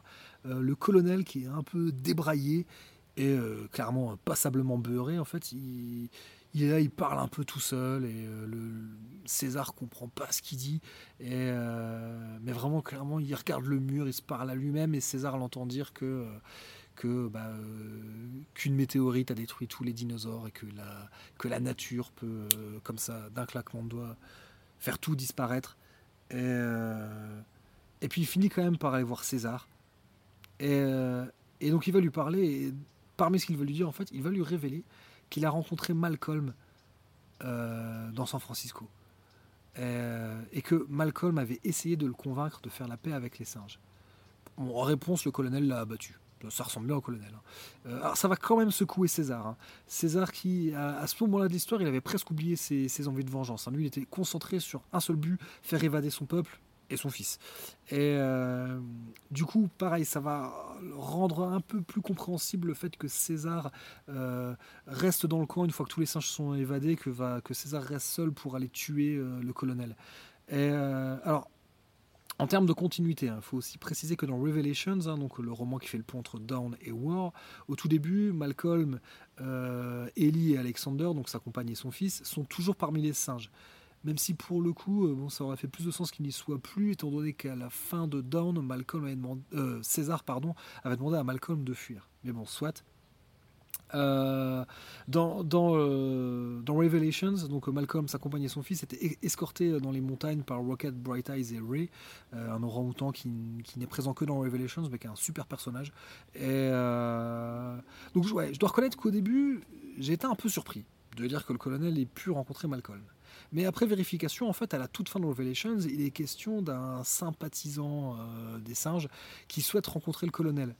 Et donc nul doute désormais qu'il s'agissait de Malcolm, donc le bon Malcolm, toujours inconscient du danger lorsqu'il s'agit d'établir la paix, donc comme le reconnaît César lui-même. Donc César dit oui, ça lui ressemble bien. Et, voilà, du genre à pas trop, à un peu oublier le danger, même si. Bon, selon moi, c'était plutôt des facilités scénaristiques qui desservaient Dawn, le fait que Malcolm, des fois, se jetait un peu dans la gueule du loup. Mais bon, soit. Donc bon, l'évasion en elle-même, dans la novelisation, c'est quasiment identique au film, à ceci près quelques menus détails supplémentaires, et aussi le fait que l'on connaisse en temps réel, si je puis dire, les pensées des principaux protagonistes, ce qui rend le tout peut-être plus cohérent et quelque part mieux rythmé que dans le film. Voilà, je trouve que quand on lit, il y a vraiment une certaine tension, et franchement c'est un des meilleurs passages du bouquin, ce que j'aurais peut-être pas dit du film. Donc voilà, donc concernant la vengeance de César, lorsque donc une fois que tous les singes sont sortis par le tunnel, donc il est confirmé que César ne tue pas le colonel par compassion. Voilà, juste au cas où vous auriez oublié, lorsque César rentre dans les quartiers du colonel pour le tuer, il se rend compte qu'en fait, lui aussi a été atteint par la mutation du virus, et parce qu'il a ramassé la poupée de Nova qui s'était introduit dans le camp et avait laissé sa poupée, et donc c'est ça qui était le vecteur de l'infection, et ce qui est pareil, je pense, un clin d'œil à la poupée qui dit maman dans Planet of the Apes, mais donc ouais, on savait, quand on voit le film, c'est peut-être pas évident. Donc César en fait ne tue pas le colonel, parce qu'il comprend en fait que le colonel veut mettre fin à ses jours, parce que le colonel il veut se suicider, parce qu'il veut pas devenir une créature muette et a priori qui se comporte comme un animal. Et donc en fait il ne le tue pas parce qu'il n'a plus en face de lui le meurtrier de sa famille et de ses amis, ni même l'instigateur du génocide des singes, mais simplement un animal malade. Et donc il n'éprouve plus le besoin de le tuer. En gros, à ce moment-là, César redevient lui-même, il redevient un singe. Et mais il fait en sorte quand même de laisser le flingue à portée du colonel lorsqu'il quitte la chance, pour laisser la possibilité de mettre fin à ses jours. Donc voilà, c'était... Moi, c'est comme ça que j'avais interprété en voyant le film, mais on aurait aussi pu se dire que César ne le tuait pas, en se disant « tiens, je vais te laisser bien dans ta merde ». Bon, pareil, j'avais eu un peu de mal avec la rédemption de Red. Red qui va sauver la vie de César et lui permettre de faire sauter les réservoirs de carburant, ce qui va mettre à mal les fortifications des humains et clairement tous les tuer. Et ça passe beaucoup mieux et c'est moins cliché dans la novélisation parce que tout ça, ça se passe du point de vue de Red. Et donc quand on le vit depuis ses pensées, on comprend en fait le cheminement qu'il fait en fait, parce que rappelez-vous en fait les singes sont sortis par le tunnel, mais le problème en fait les singes se retrouvent coincés, ils sont coincés entre le camp de l'armée du colonel et cette armée qui arrive pour défoncer le colonel et ses troupes, et ils se retrouvent pris entre deux feux. Et au bout d'un moment un des soldats humains qui est sur le mur et qui tire depuis une mitrailleuse repère les singes et se met à les tirer comme des lapins, et à côté de lui il a Red qui est là juste pour lui donner des munitions, et Red en voyant même si ceux qu'il voit se faire abattre sont les singes qui étaient fidèles à César, malgré tout c'est quand même la même espèce que lui, et il se dit que malgré la haine que Koba avait envers César à la fin de Dawn, jamais il n'aurait laissé des humains tuer des singes. Et là en fait c'est un peu tard, mais il comprend qu'il a eu tort tout le long, que oui, il pouvait pas rester avec César après l'avoir trahi, mais qu'il n'aurait pas dû rejoindre le camp des humains malgré tout. Et donc ouais, on devine en fait que lorsqu'il sauve César, d'une certaine manière, Red met intentionnellement fin à ses jours, sachant que de toute façon les humains ne laisseront pas vivre après ça. Donc ça explique pourquoi. C'est vrai que dans le film c'est un peu bizarre, on le voit, il reste stoïque, il se laisse abattre sans bouger, et finalement en lisant le roman ça paraît un peu plus évident, on comprend que ouais, le gars a trahi sa propre espèce, et finalement il n'a pas d'autre échappatoire que la mort. Alors par contre, concernant l'avalanche, il y a une chose que j'avais pas pigée en le voyant le film. Pour moi, c'était le bruit causé par la bataille et par les explosions qui avaient déclenché cette violente chute de neige. Parce que quand même, l'avalanche, elle est quand même maousse. Mais ce que j'avais zappé, c'est que si le colonel avait choisi de s'installer à cet endroit, c'est parce que se trouvaient à flanc de la montagne des galeries creusées pour servir de stock de munitions. Et en fait, l'explosion des stocks de carburant ont créé des explosions, une réaction en chaîne, et que cette réaction en chaîne a fini par arriver jusqu'à ce que ces réserves d'armes et de munitions qui sont dans la montagne eux-mêmes, et que du coup c'est ça, quand ça pète, alors là c'est ça qui provoque cette avalanche titanesque. Alors un dernier point, après l'avalanche, les singes vont traverser le désert, donc ce qui rappelle à la fois la traversée de la zone interdite effectuée par Taylor, Dodge et London dans Planète, qui rappelle également l'exode de les 10 commandements, ça rappelle également Moïse. Alors plus tôt dans le roman, il était question d'accidents survenus dans des centrales nucléaires suite à la chute de la civilisation humaine.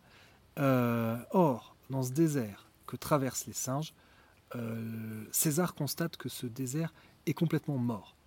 Il n'y a pas d'animaux, ni même des scorpions ou des serpents, pas de végétaux, pas même des cactus, et il n'y a rien que la mort. Et pendant leur exode, en fait, les singes vont découvrir une centrale nucléaire qui est visiblement en sale état depuis un bon moment, et sur les grilles qui marquaient l'ancienne limite de la centrale se trouve un panneau sur lequel César peut lire Forbidden Zone, donc la zone interdite. Et là on fait vraiment la boucle avec Planète. Je me demande vraiment si on retrouvera ce passage dans les scènes coupées du Blu-ray ou dans une éventuelle version longue, parce que personnellement j'ai trouvé ça intéressant que ce reboot, il y a pas mal... Oui, ce reboot est une origin story, mais on pouvait aussi imaginer que c'était une histoire parallèle. Mais là, clairement, il y avait déjà dans Rise, était question d'une expédition qui partait dans l'espace, menée par un dénommé Taylor, et qui était, dont on perdait toute nouvelle. Donc déjà, ça posait les bases du début de Planète. Et là, voilà, là, on comprend la création d'où vient l'idée de la Forbidden Zone. Honnêtement, peut-être que certains trouveront ça tiré par les cheveux. Moi, j'ai trouvé ça cool. Donc voilà, j'en arrive à ma conclusion de cet épisode qui est bien plus long que ce que j'avais imaginé. J'espère que ça vous aura intéressé. Et donc, au final, je trouve que cette novélisation corrige pas mal des choses qui m'avaient gêné dans le film. Encore une fois, je ne serai pas 100% positif sur le fait que peut-être est-ce que ça fonctionne mieux sur papier ou est-ce que c'est juste moi, mon opinion qui a évolué. Là, il est trop tôt pour le dire encore. Donc je l'ai dit, hein, j'ai du mal avec les personnages de Bad Ape et de Nova. Alors bon, je crois que j'ai déjà pas mal expliqué pourquoi j'avais du mal avec le personnage de Bad Ape. Je maintiens que j'ai du mal avec l'idée qu'il y ait un personnage vraiment goofy, façon Jar Jar dans la planète des singes, parce que dans la saga originelle, même s'il y a des traits d'humour, à aucun moment il n'y a un personnage grotesque. Bon, peut-être mis à part le secret de la planète des singes, mais c'est le film qui est grotesque. Oui, puis bon, Battle aussi. Mais bon, ça, Battle, on va avoir l'occasion d'en parler dans de futurs épisodes. Et concernant Nova, donc voilà, je l'ai dit, pour moi, Bad Ape, on voit trop les intentions des scénaristes à travers le personnage de Bad Ape. J'avais le même sentiment pour Nova. Voilà, donc si pour moi, Bad Ape est là pour faire marrer, Nova était là pour apporter de l'émotion uniquement. Toujours histoire de ne pas faire seulement une histoire froide de vengeance sur fond de fin du monde. Alors à la relecture, je dois avouer que je suis peut-être passé à côté d'une partie de ce qu'apporte ce personnage dans l'histoire. Alors certes, hein, je reste persuadé qu'elle est là pour faire sortir les violons et pleurer le chaland. Et aussi pour permettre de continuer à dépeindre les singes comme des êtres compassionnels.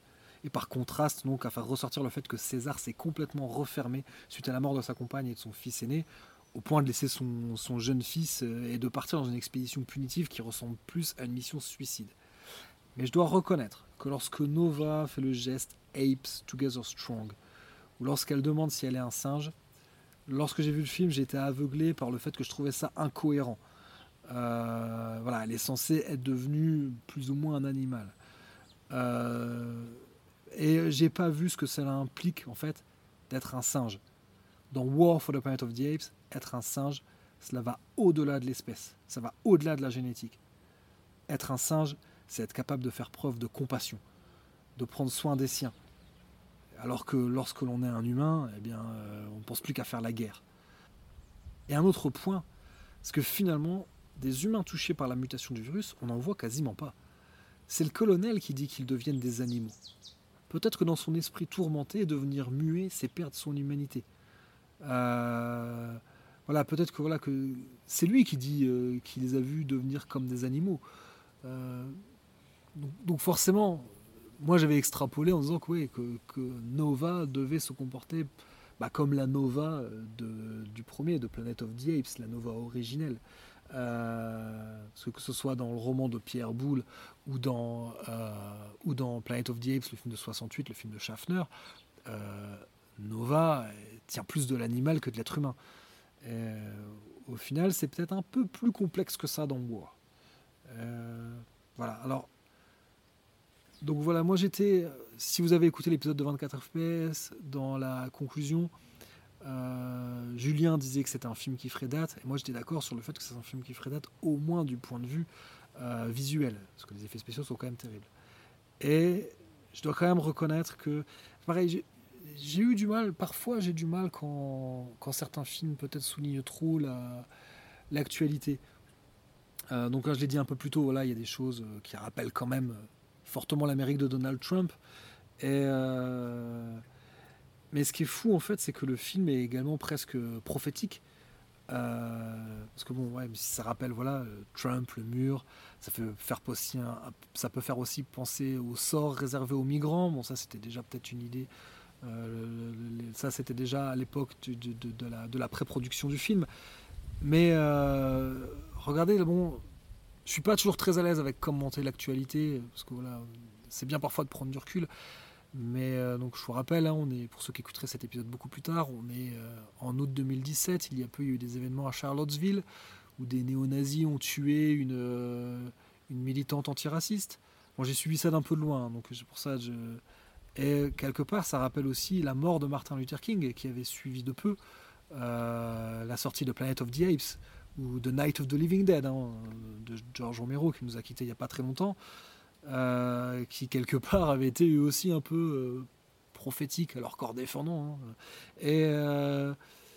Et je trouve ça bien aussi que dans la novelisation, on remette aussi l'accent sur le nucléaire, et regardez ce qui se passe en ce moment, l'escalade entre la Corée du Nord et l'Amérique de Trump.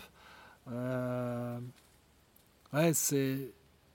Je pense que la manière dont on regarde aujourd'hui, voilà, des films comme La Nuit des Morts-Vivants, La Planète des Singes, par rapport à l'actualité, enfin, de ce qui s'est passé peu de temps auparavant, la création de ces films, et ce qui s'est passé après, il y a fort à parier que pour War for the Planet of the Apes, si l'humanité est toujours là, hein, on ne sait jamais, peut-être qu'ils les feront péter leur putain de bombe.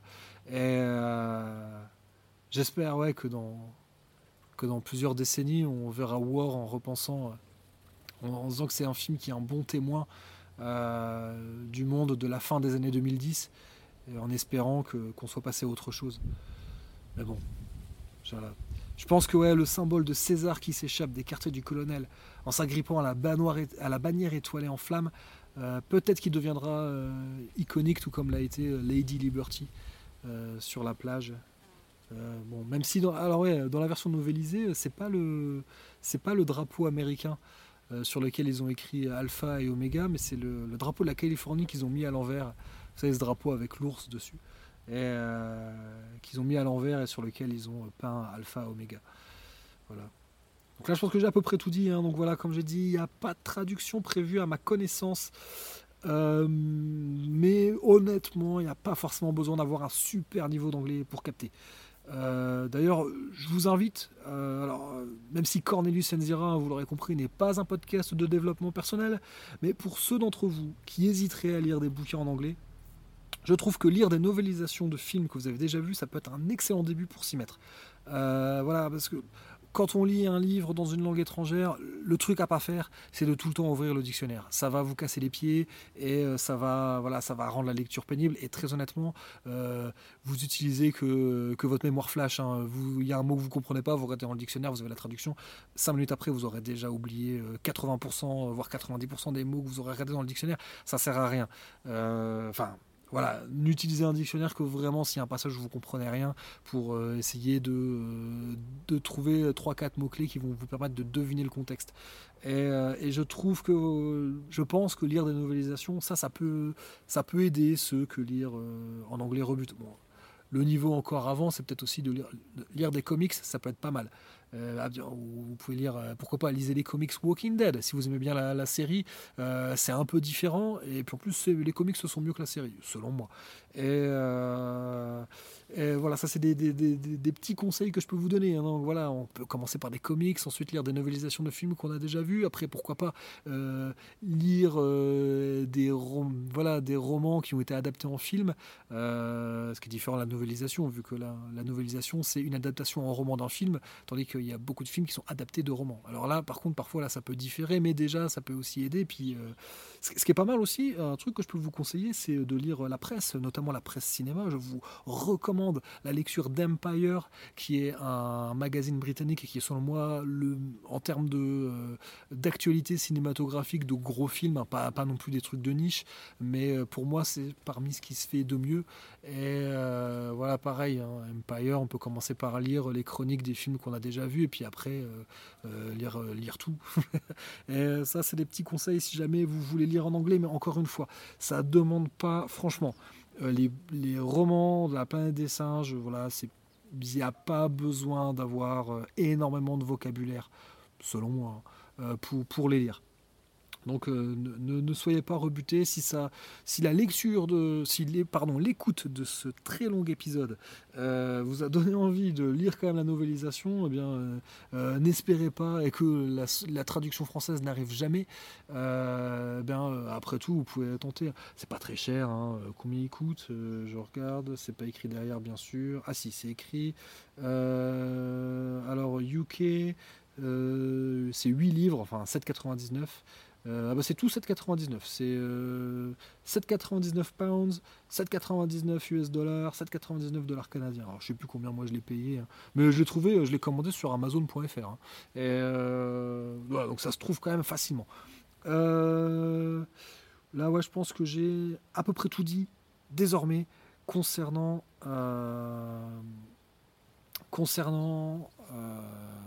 cette novélisation. On est en plein après-midi, mais je fatigue déjà. Alors, on va pas se quitter là-dessus, en fait. Y a quelques petites choses dont je voulais parler. Notamment, il n'y a pas très longtemps, j'ai eu la chance de voir en cinéma en plein air, Planet of the Apes, l'original, celui de 68. Et c'était franchement une expérience très sympa. Donc j'ai vu ça dans la ville de Luxembourg. Pour ceux qui connaissent le Luxembourg, c'était sur la place Grand-Ducale, donc en face du palais Grand-Ducal. Bon après, c'est une place, elle est à l'échelle du pays. Hein. Honnêtement, elle n'est pas plus large que certaines rues passantes dans pas mal de grandes villes françaises. Mais en tout cas, c'était vraiment très très très sympa. En plus de ça, plusieurs fois, hein, j'ai évoqué dans des épisodes précédents, je me demande toujours s'il y a des gens encore aujourd'hui qui ne connaissent pas la planète des singes, en tout cas, ou même des gens qui ne connaissent pas la fin, même s'ils n'ont pas vu le film. Et donc c'était sympa d'être au milieu parce que voilà, bon, cinéma en plein air, les gens se permettent peut-être un peu plus de parler que dans un cinéma normal.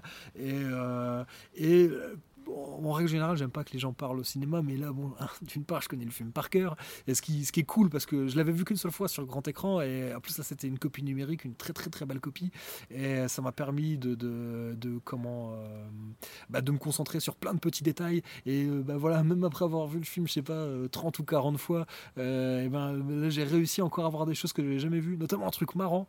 Alors, si vous avez bien le film en tête, à la fin de la chasse, lorsque donc les gorilles attrapent tous les humains, si vous faites bien gaffe, il y a un enfant il y a un adulte humain qui porte un enfant. Non, c'est pas à la fin d'ailleurs, c'est au début, excusez-moi. C'est au début, quand il fuit, il y a un humain qui porte un enfant. Donc tous les humains sont habillés avec des espèces de haillons, et donc il porte un enfant sur son dos, mais comme on porterait un peu un sac à patates. Et ce qui fait que on voit le derrière de l'enfant, mais en fait l'enfant, ce qui est une bonne chose, hein, il porte une culotte parce que voilà, bon, c'est pas un film pédophile, La planète des singes. Mais sauf que on se doute bien que les humains de la planète des singes, ils sont pas censés avoir un slip blanc, et donc ça, ouais, forcément, sur les voilà, en analogique, en plus si on le voit sur son, ou même en Blu-ray sur son écran, même en ayant une bonne télé, ça se voit pas. Et en tout cas, j'avais jamais fait gaffe, j'ai pas pensé à regarder le Blu-ray, si en le sachant on le voit, mais là sur grand écran, une copie numérique, mais c'était évident quoi, il y a un gamin qui a un slip, donc voilà un petit problème. Et bon, j'ai trouvé ça rigolo, et surtout donc j'ai pu entendre les réactions des gens. Alors j'en ai noté quelques-unes, notamment quand on voit écrit donc au tout début du générique, un des premiers noms qui apparaît dans le générique, c'est Charlton Heston. Et j'ai entendu quelqu'un dire c'est lui Charlton Heston. Lorsque l'on voit ce bon vieux Chuck à l'écran, j'ai dit quoi, il y a des gens qui savent pas qui est Charlton Heston, mais pour moi c'est complètement dingue. Et aussi voilà, des gens réagissent, les réactions à la découverte du corps momifié de Stewart au tout début du film, hein, donc je rappelle, il y a une fuite d'air dans son cryoslip, et elle n'a pas survécu au voyage, donc son corps est tout momifié, et donc il y a des gens des réactions un peu de dégoût. Je dis, ça m'a surpris de voir qu'il y a des gens encore surpris. Donc je parlais des moments, des passages un peu comiques dans Planète. Il y a donc encore une fois au tout début, après que le vaisseau se soit abîmé dans les flots, je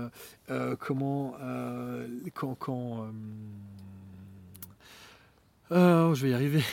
Quand Taylor, London et Dodge accostent sur le rivage donc de cette mer intérieure, rappelez-vous, London plante un petit drapeau au sol, ce qui provoque les rires de Taylor, mais en fait dans l'assistance, bah, les rires des spectateurs ont précédé ceux de Taylor. Voilà, eux aussi ont trouvé ça grotesque et marrant, mais enfin, encore une fois, c'est grotesque, mais ça sert l'histoire, parce que oui, c'est, enfin, l'attitude de London est grotesque, mais London n'en est pas un personnage grotesque pour autant, contrairement à Bad Ape. Ben voilà, ouais, pendant le trek, quand il trouve la première plante qui leur redonne espoir, quelqu'un dans le public a fait « Oh, une fleur !» Oh, ça m'a fait rigoler. Voilà, donc ouais, toutes les petites touches de comédie, elles fonctionnent toujours, quoi. Surtout là, les mimiques de Roddy McDowell, ou les baisers entre Cornelius et Zira, ou Zira et Taylor, ou quand Taylor dit quand il essaie de parler à Nova et que bon, bah visiblement elle comprend rien, et puis oui, bon, moi Tarzan, toi Jane, voilà, ça fait rigoler les gens. Et à la fin, donc la toute fin, le fameux twist final, eh ben il y a des gens qui ont eu des réactions de surprise. Et ça m'a épaté. Quoi ? Un demi-siècle plus tard, même si cette scène est hyper iconique, elle est hyper connue, eh ben non, il y a des gens qui sont encore, qui ont encore été surpris. Et j'ai entendu après en partant, voilà, des gens dans la rue, des ados qui discutaient du film et un qui expliquait aux autres, bah oui, qui se demandait, mais attends, c'est quoi ce délire ? En fait, il était sur la Terre depuis le début. Et je trouvais ça génial, quoi, de dire, ouais, ben voilà. Ouais, ça fonctionne toujours, ça interpelle toujours. Voilà, c'était une très très bonne expérience. De quoi je voulais vous parler également ? Ah oui, je voulais vous parler, parlons d'actualité. Alors, il y a eu plusieurs crossovers en comics qui sont sortis. Hein, donc, il y a eu crossover, donc le tout premier, c'était un crossover Planet of the Apes Star Trek. Il y a un crossover Planet of the Apes Green Lantern, un Tarzan and the Planet of the Apes, donc crossover la planète des singes Tarzan, et un quatrième crossover est prévu et qui devrait s'appeler King Kong and the Planet of the Apes, donc vous l'aurez compris, hein, crossover King Kong, mais plus précisément Kong Skull Island et Planet of the Apes. Donc tout ça, ça va sortir chez Boom Studios, hein, c'est Boom Studios qui ont les droits pour les comics de la planète des singes. Alors bon, ils ont les droits, mais en même temps c'était des co donc le oh, je vais y arriver, décidément j'ai du mal. Le crossover Star Trek Planet of the Apes, bon, voilà, était sorti à la fois chez Boom Studios et chez IDW. Tarzan, c'est Dark Horse qui a les droits, donc voilà, c'est Boom Studios, Dark Horse. Là, pour le coup, Boom Studios a également les droits de Kong Skull Island, donc finalement ça fait du sens que ce crossover existe. Donc ça devrait être oui, donc comme je dis, hein, c'est le quatrième crossover. Alors là, quand je dis quatrième crossover, c'est un crossover récent, parce que dans les années 90, il y a eu un crossover Planet of the Apes Alien Nation, mais peut-être j'y reviendrai un jour. Toujours est-il que ouais, ça fait un petit moment que j'ai en tête de vous faire un épisode spécial sur les crossovers comics. Finalement, je ne cesse de repousser les séances, parce qu'à chaque fois que je veux le faire, il y en a un nouveau qui est prévu. En tout cas, ce crossover King Kong Planète des Singes devrait être une mini-série de 6 issues. Donc ça devrait être scénarisé par Ryan Ferrier et au dessin, c'est Carlos Magno. Alors pour le moment, on n'a vu qu'une seule couverture réalisée par Mike Huddleston, couverture qui est magnifique. Alors l'histoire est censée se passer juste après la fin de Planète, et on devrait retrouver Zaius, Cornelius, Zira, mais aussi Ursus, donc Ursus que l'on voit sur la cover. Et donc l'idée, ce serait qu'une troupe de gorilles menée par Zaius et Ursus pénétrerait dans la zone interdite dans le but d'effacer toute trace du passage de Taylor. Et finalement, ils découvriraient le corps d'un Kong, donc d'un singe géant, et ce qui les pousserait à mener plus loin leurs recherches jusqu'à découvrir une île, donc Skull Island, qui serait toujours existante au 40e siècle. Et sur cette île ne subsisterait qu'un seul Kong, vieux, usé et fatigué, dernier représentant de son espèce, mais aussi des humains. Bon, alors, j'ai pas vu Skull Island et j'ai pas lu les comics Skull Island, donc peut-être falloir que je rattrape mon retard et je saurais pas vous en dire plus. En parlant de comics, les comics faisant le pont entre Dawn et War sont toujours en cours de parution. Alors j'attends que tout soit sorti pour lire d'une seule traite. Je ne sais pas encore si une sortie trade paperback est prévue. Logiquement, ça devrait être le cas, vu que jusqu'ici, voilà, c'est déjà sorti des trade paperbacks de Tarzan and the Planet of the Apes et du crossover Star Trek Planet of the Apes. Ils sont sortis en trade paperback. Celui de Green Lantern est également prévu. Là, pour le coup, j'ai pas vu d'annonce encore. Alors, vu qu'il n'y a que 6 issues, je ne sais pas si ça sortira. Mais bon, toujours est-il que l'action est supposée se dérouler 2 mois après la fin de Dawn. Donc je ne sais pas si les événements relatés sont antérieurs à Revelations ou s'ils sont concomitants. Mais de ce que j'ai pu en lire, a priori, ça ne devrait pas être après. Je penserais plutôt pour des événements juste avant Revelations. En espérant qu'il n'y ait pas de problème de cohérence entre les deux médias, vu que le roman est sorti, je le rappelle, chez Titan Books, et que les comics donc sont édités chez Boom Studios. Ah oui, une dernière chose, apparemment, Bad Ape serait introduit dans ces comics. Voilà. Et... un dernier point sur lequel je voulais revenir. Dans l'épisode de 24FPS, enregistré avec Jérôme et Julien, Jérôme évoquait le fait que Pierre Boulle n'apparaîtrait pas dans les crédits de War for Planet of the Apes. Alors ça me paraissait tellement énorme que j'ai émis de très grosses réserves. Cela dit, après vérification, il semblerait bien que Jérôme ait ouvert l'œil et le bon. Sur IMDB, Pierre Boulle est noté comme non crédité. Et, donc là, ça laisse peu de place au doute. Mais du coup, je me suis posé la question, qu'en est-il des autres films du reboot, Rise et Dawn ? Donc j'ai mené ma petite enquête. Alors bon, dans un premier temps, n'étant pas franchement 2.0, je me suis emparé des bouquins issus de cette nouvelle franchise, donc les novélisations de Dawn et de War, et les 2 romans qui font le pont entre Rise et Dawn, donc je rappelle, Firestorm et Revelations, et Firestorm qui fait le pont entre Rise et Dawn, et Revelations qui fait le pont entre Dawn et War. J'espère que je suis clair. Alors le constat est le suivant. Sur 4 romans, Pierre Boulle apparaît dans les remerciements de 2. Donc il est absent des remerciements à la fin de Firestorm et de la novélisation de Dawn. Par contre, il apparaît dans les remerciements de la novélisation... Alors j'ai dit une connerie là. Il est absent des remerciements à la fin de Firestorm et de la novélisation de War, pardon. Par contre, il apparaît dans les remerciements de la novélisation de Dawn et dans ceux de Revelations. Au même titre que Frank Schaffner, Michael Wilson, Rod Serling et Arthur P. Jacobs. Par contre, Paul Denne, à qui l'on doit 3 screenplays et qui a bossé sur celui de Battle, donc Paul Denne qui a écrit les scénarios de Beneath, de Escape, de Conquest, et qui a également jeté les bases et retravaillé le scénario de Battle, lui en fait il est crédité nulle part. Et ça finalement c'est quand même un espèce de scandale, parce que quand on regarde bien, Rise et Dawn et War sont quelque part des remakes de Conquest et de Battle. Le personnage de César, c'est une création de Paul Denne.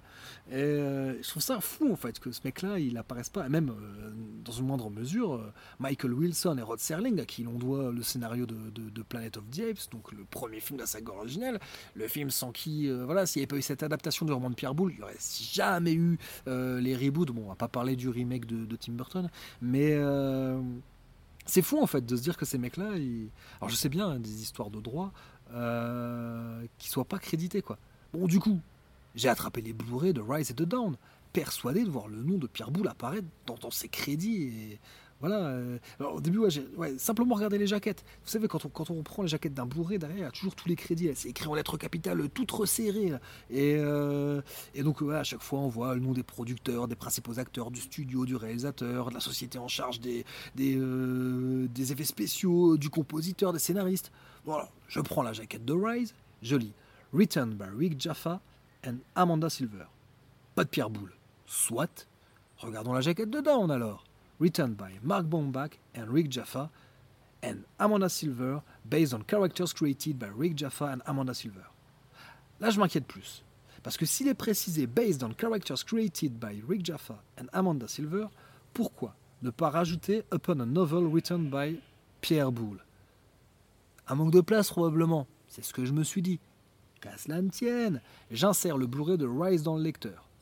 Je rappelle que j'ai revu très récemment à la Cinémathèque de Luxembourg pour la modique somme de 3,50 €. Cherchez pas, elle est imbattable, la Cinémathèque du Luxembourg. Voilà, on y voit des blockbusters, des vieux films, des films d'auteur, il y en a pour tous les goûts, hein. Longue vie au Grand-Duc. Mais bref, je venais de voir quelques semaines avant Rise et j'étais persuadé, mais sûr et certain, d'avoir vu le nom de Pierre Boulle apparaître au tout début du film. Donc écrit le début de Rise, rappelez-vous, hein, c'est une vue aérienne, on voit la jungle. J'étais persuadé de voir écrit sur un canopé Pierre Boulle. Le film démarre, Rise of the Planet of the Apes s'inscrit sur l'écran, avec la jungle en vue aérienne, en arrière-plan. Là je suis là, je m'attends à lire le nom de Pierre Boulle d'une seconde à l'autre, et puis que dalle. Pas de crédit en ouverture de film. Bon, je suis très surpris. Mon imagination me jouerait-elle des tours? Qu'à cela ne tienne, je mate les crédits de fin. On retrouve dès le début du générique Rick Jaffa et Amanda Silver, crédités en tant que scénaristes. Et puis c'est tout. Je me dis que j'ai cligné de l'œil. Je remate une seconde fois. Pas de Pierre Boulle. Du coup, c'est cette fois inquiet que je change de Blu-ray. Vérifions down. Générique de fin. En premier, directed by Matt Reeves, puis written by Mark Baumbach and Rick Jaffa and Amanda Silver, suivi de based on characters created by Rick Jaffa and Amanda Silver. Bon, bah, le quatrième crédit, ça va être pour Pierre Boulle alors. Ah non, produced by Peter Chernin and Dylan Clark.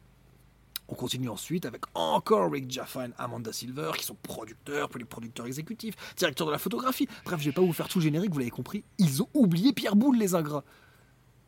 Pourtant, comme je l'ai dit, j'étais persuadé d'avoir vu son nom apparaître au début de Rise. La question que je me pose, c'est, le roman ayant été publié en 1963, Dawn est sorti tout juste 51 piges après.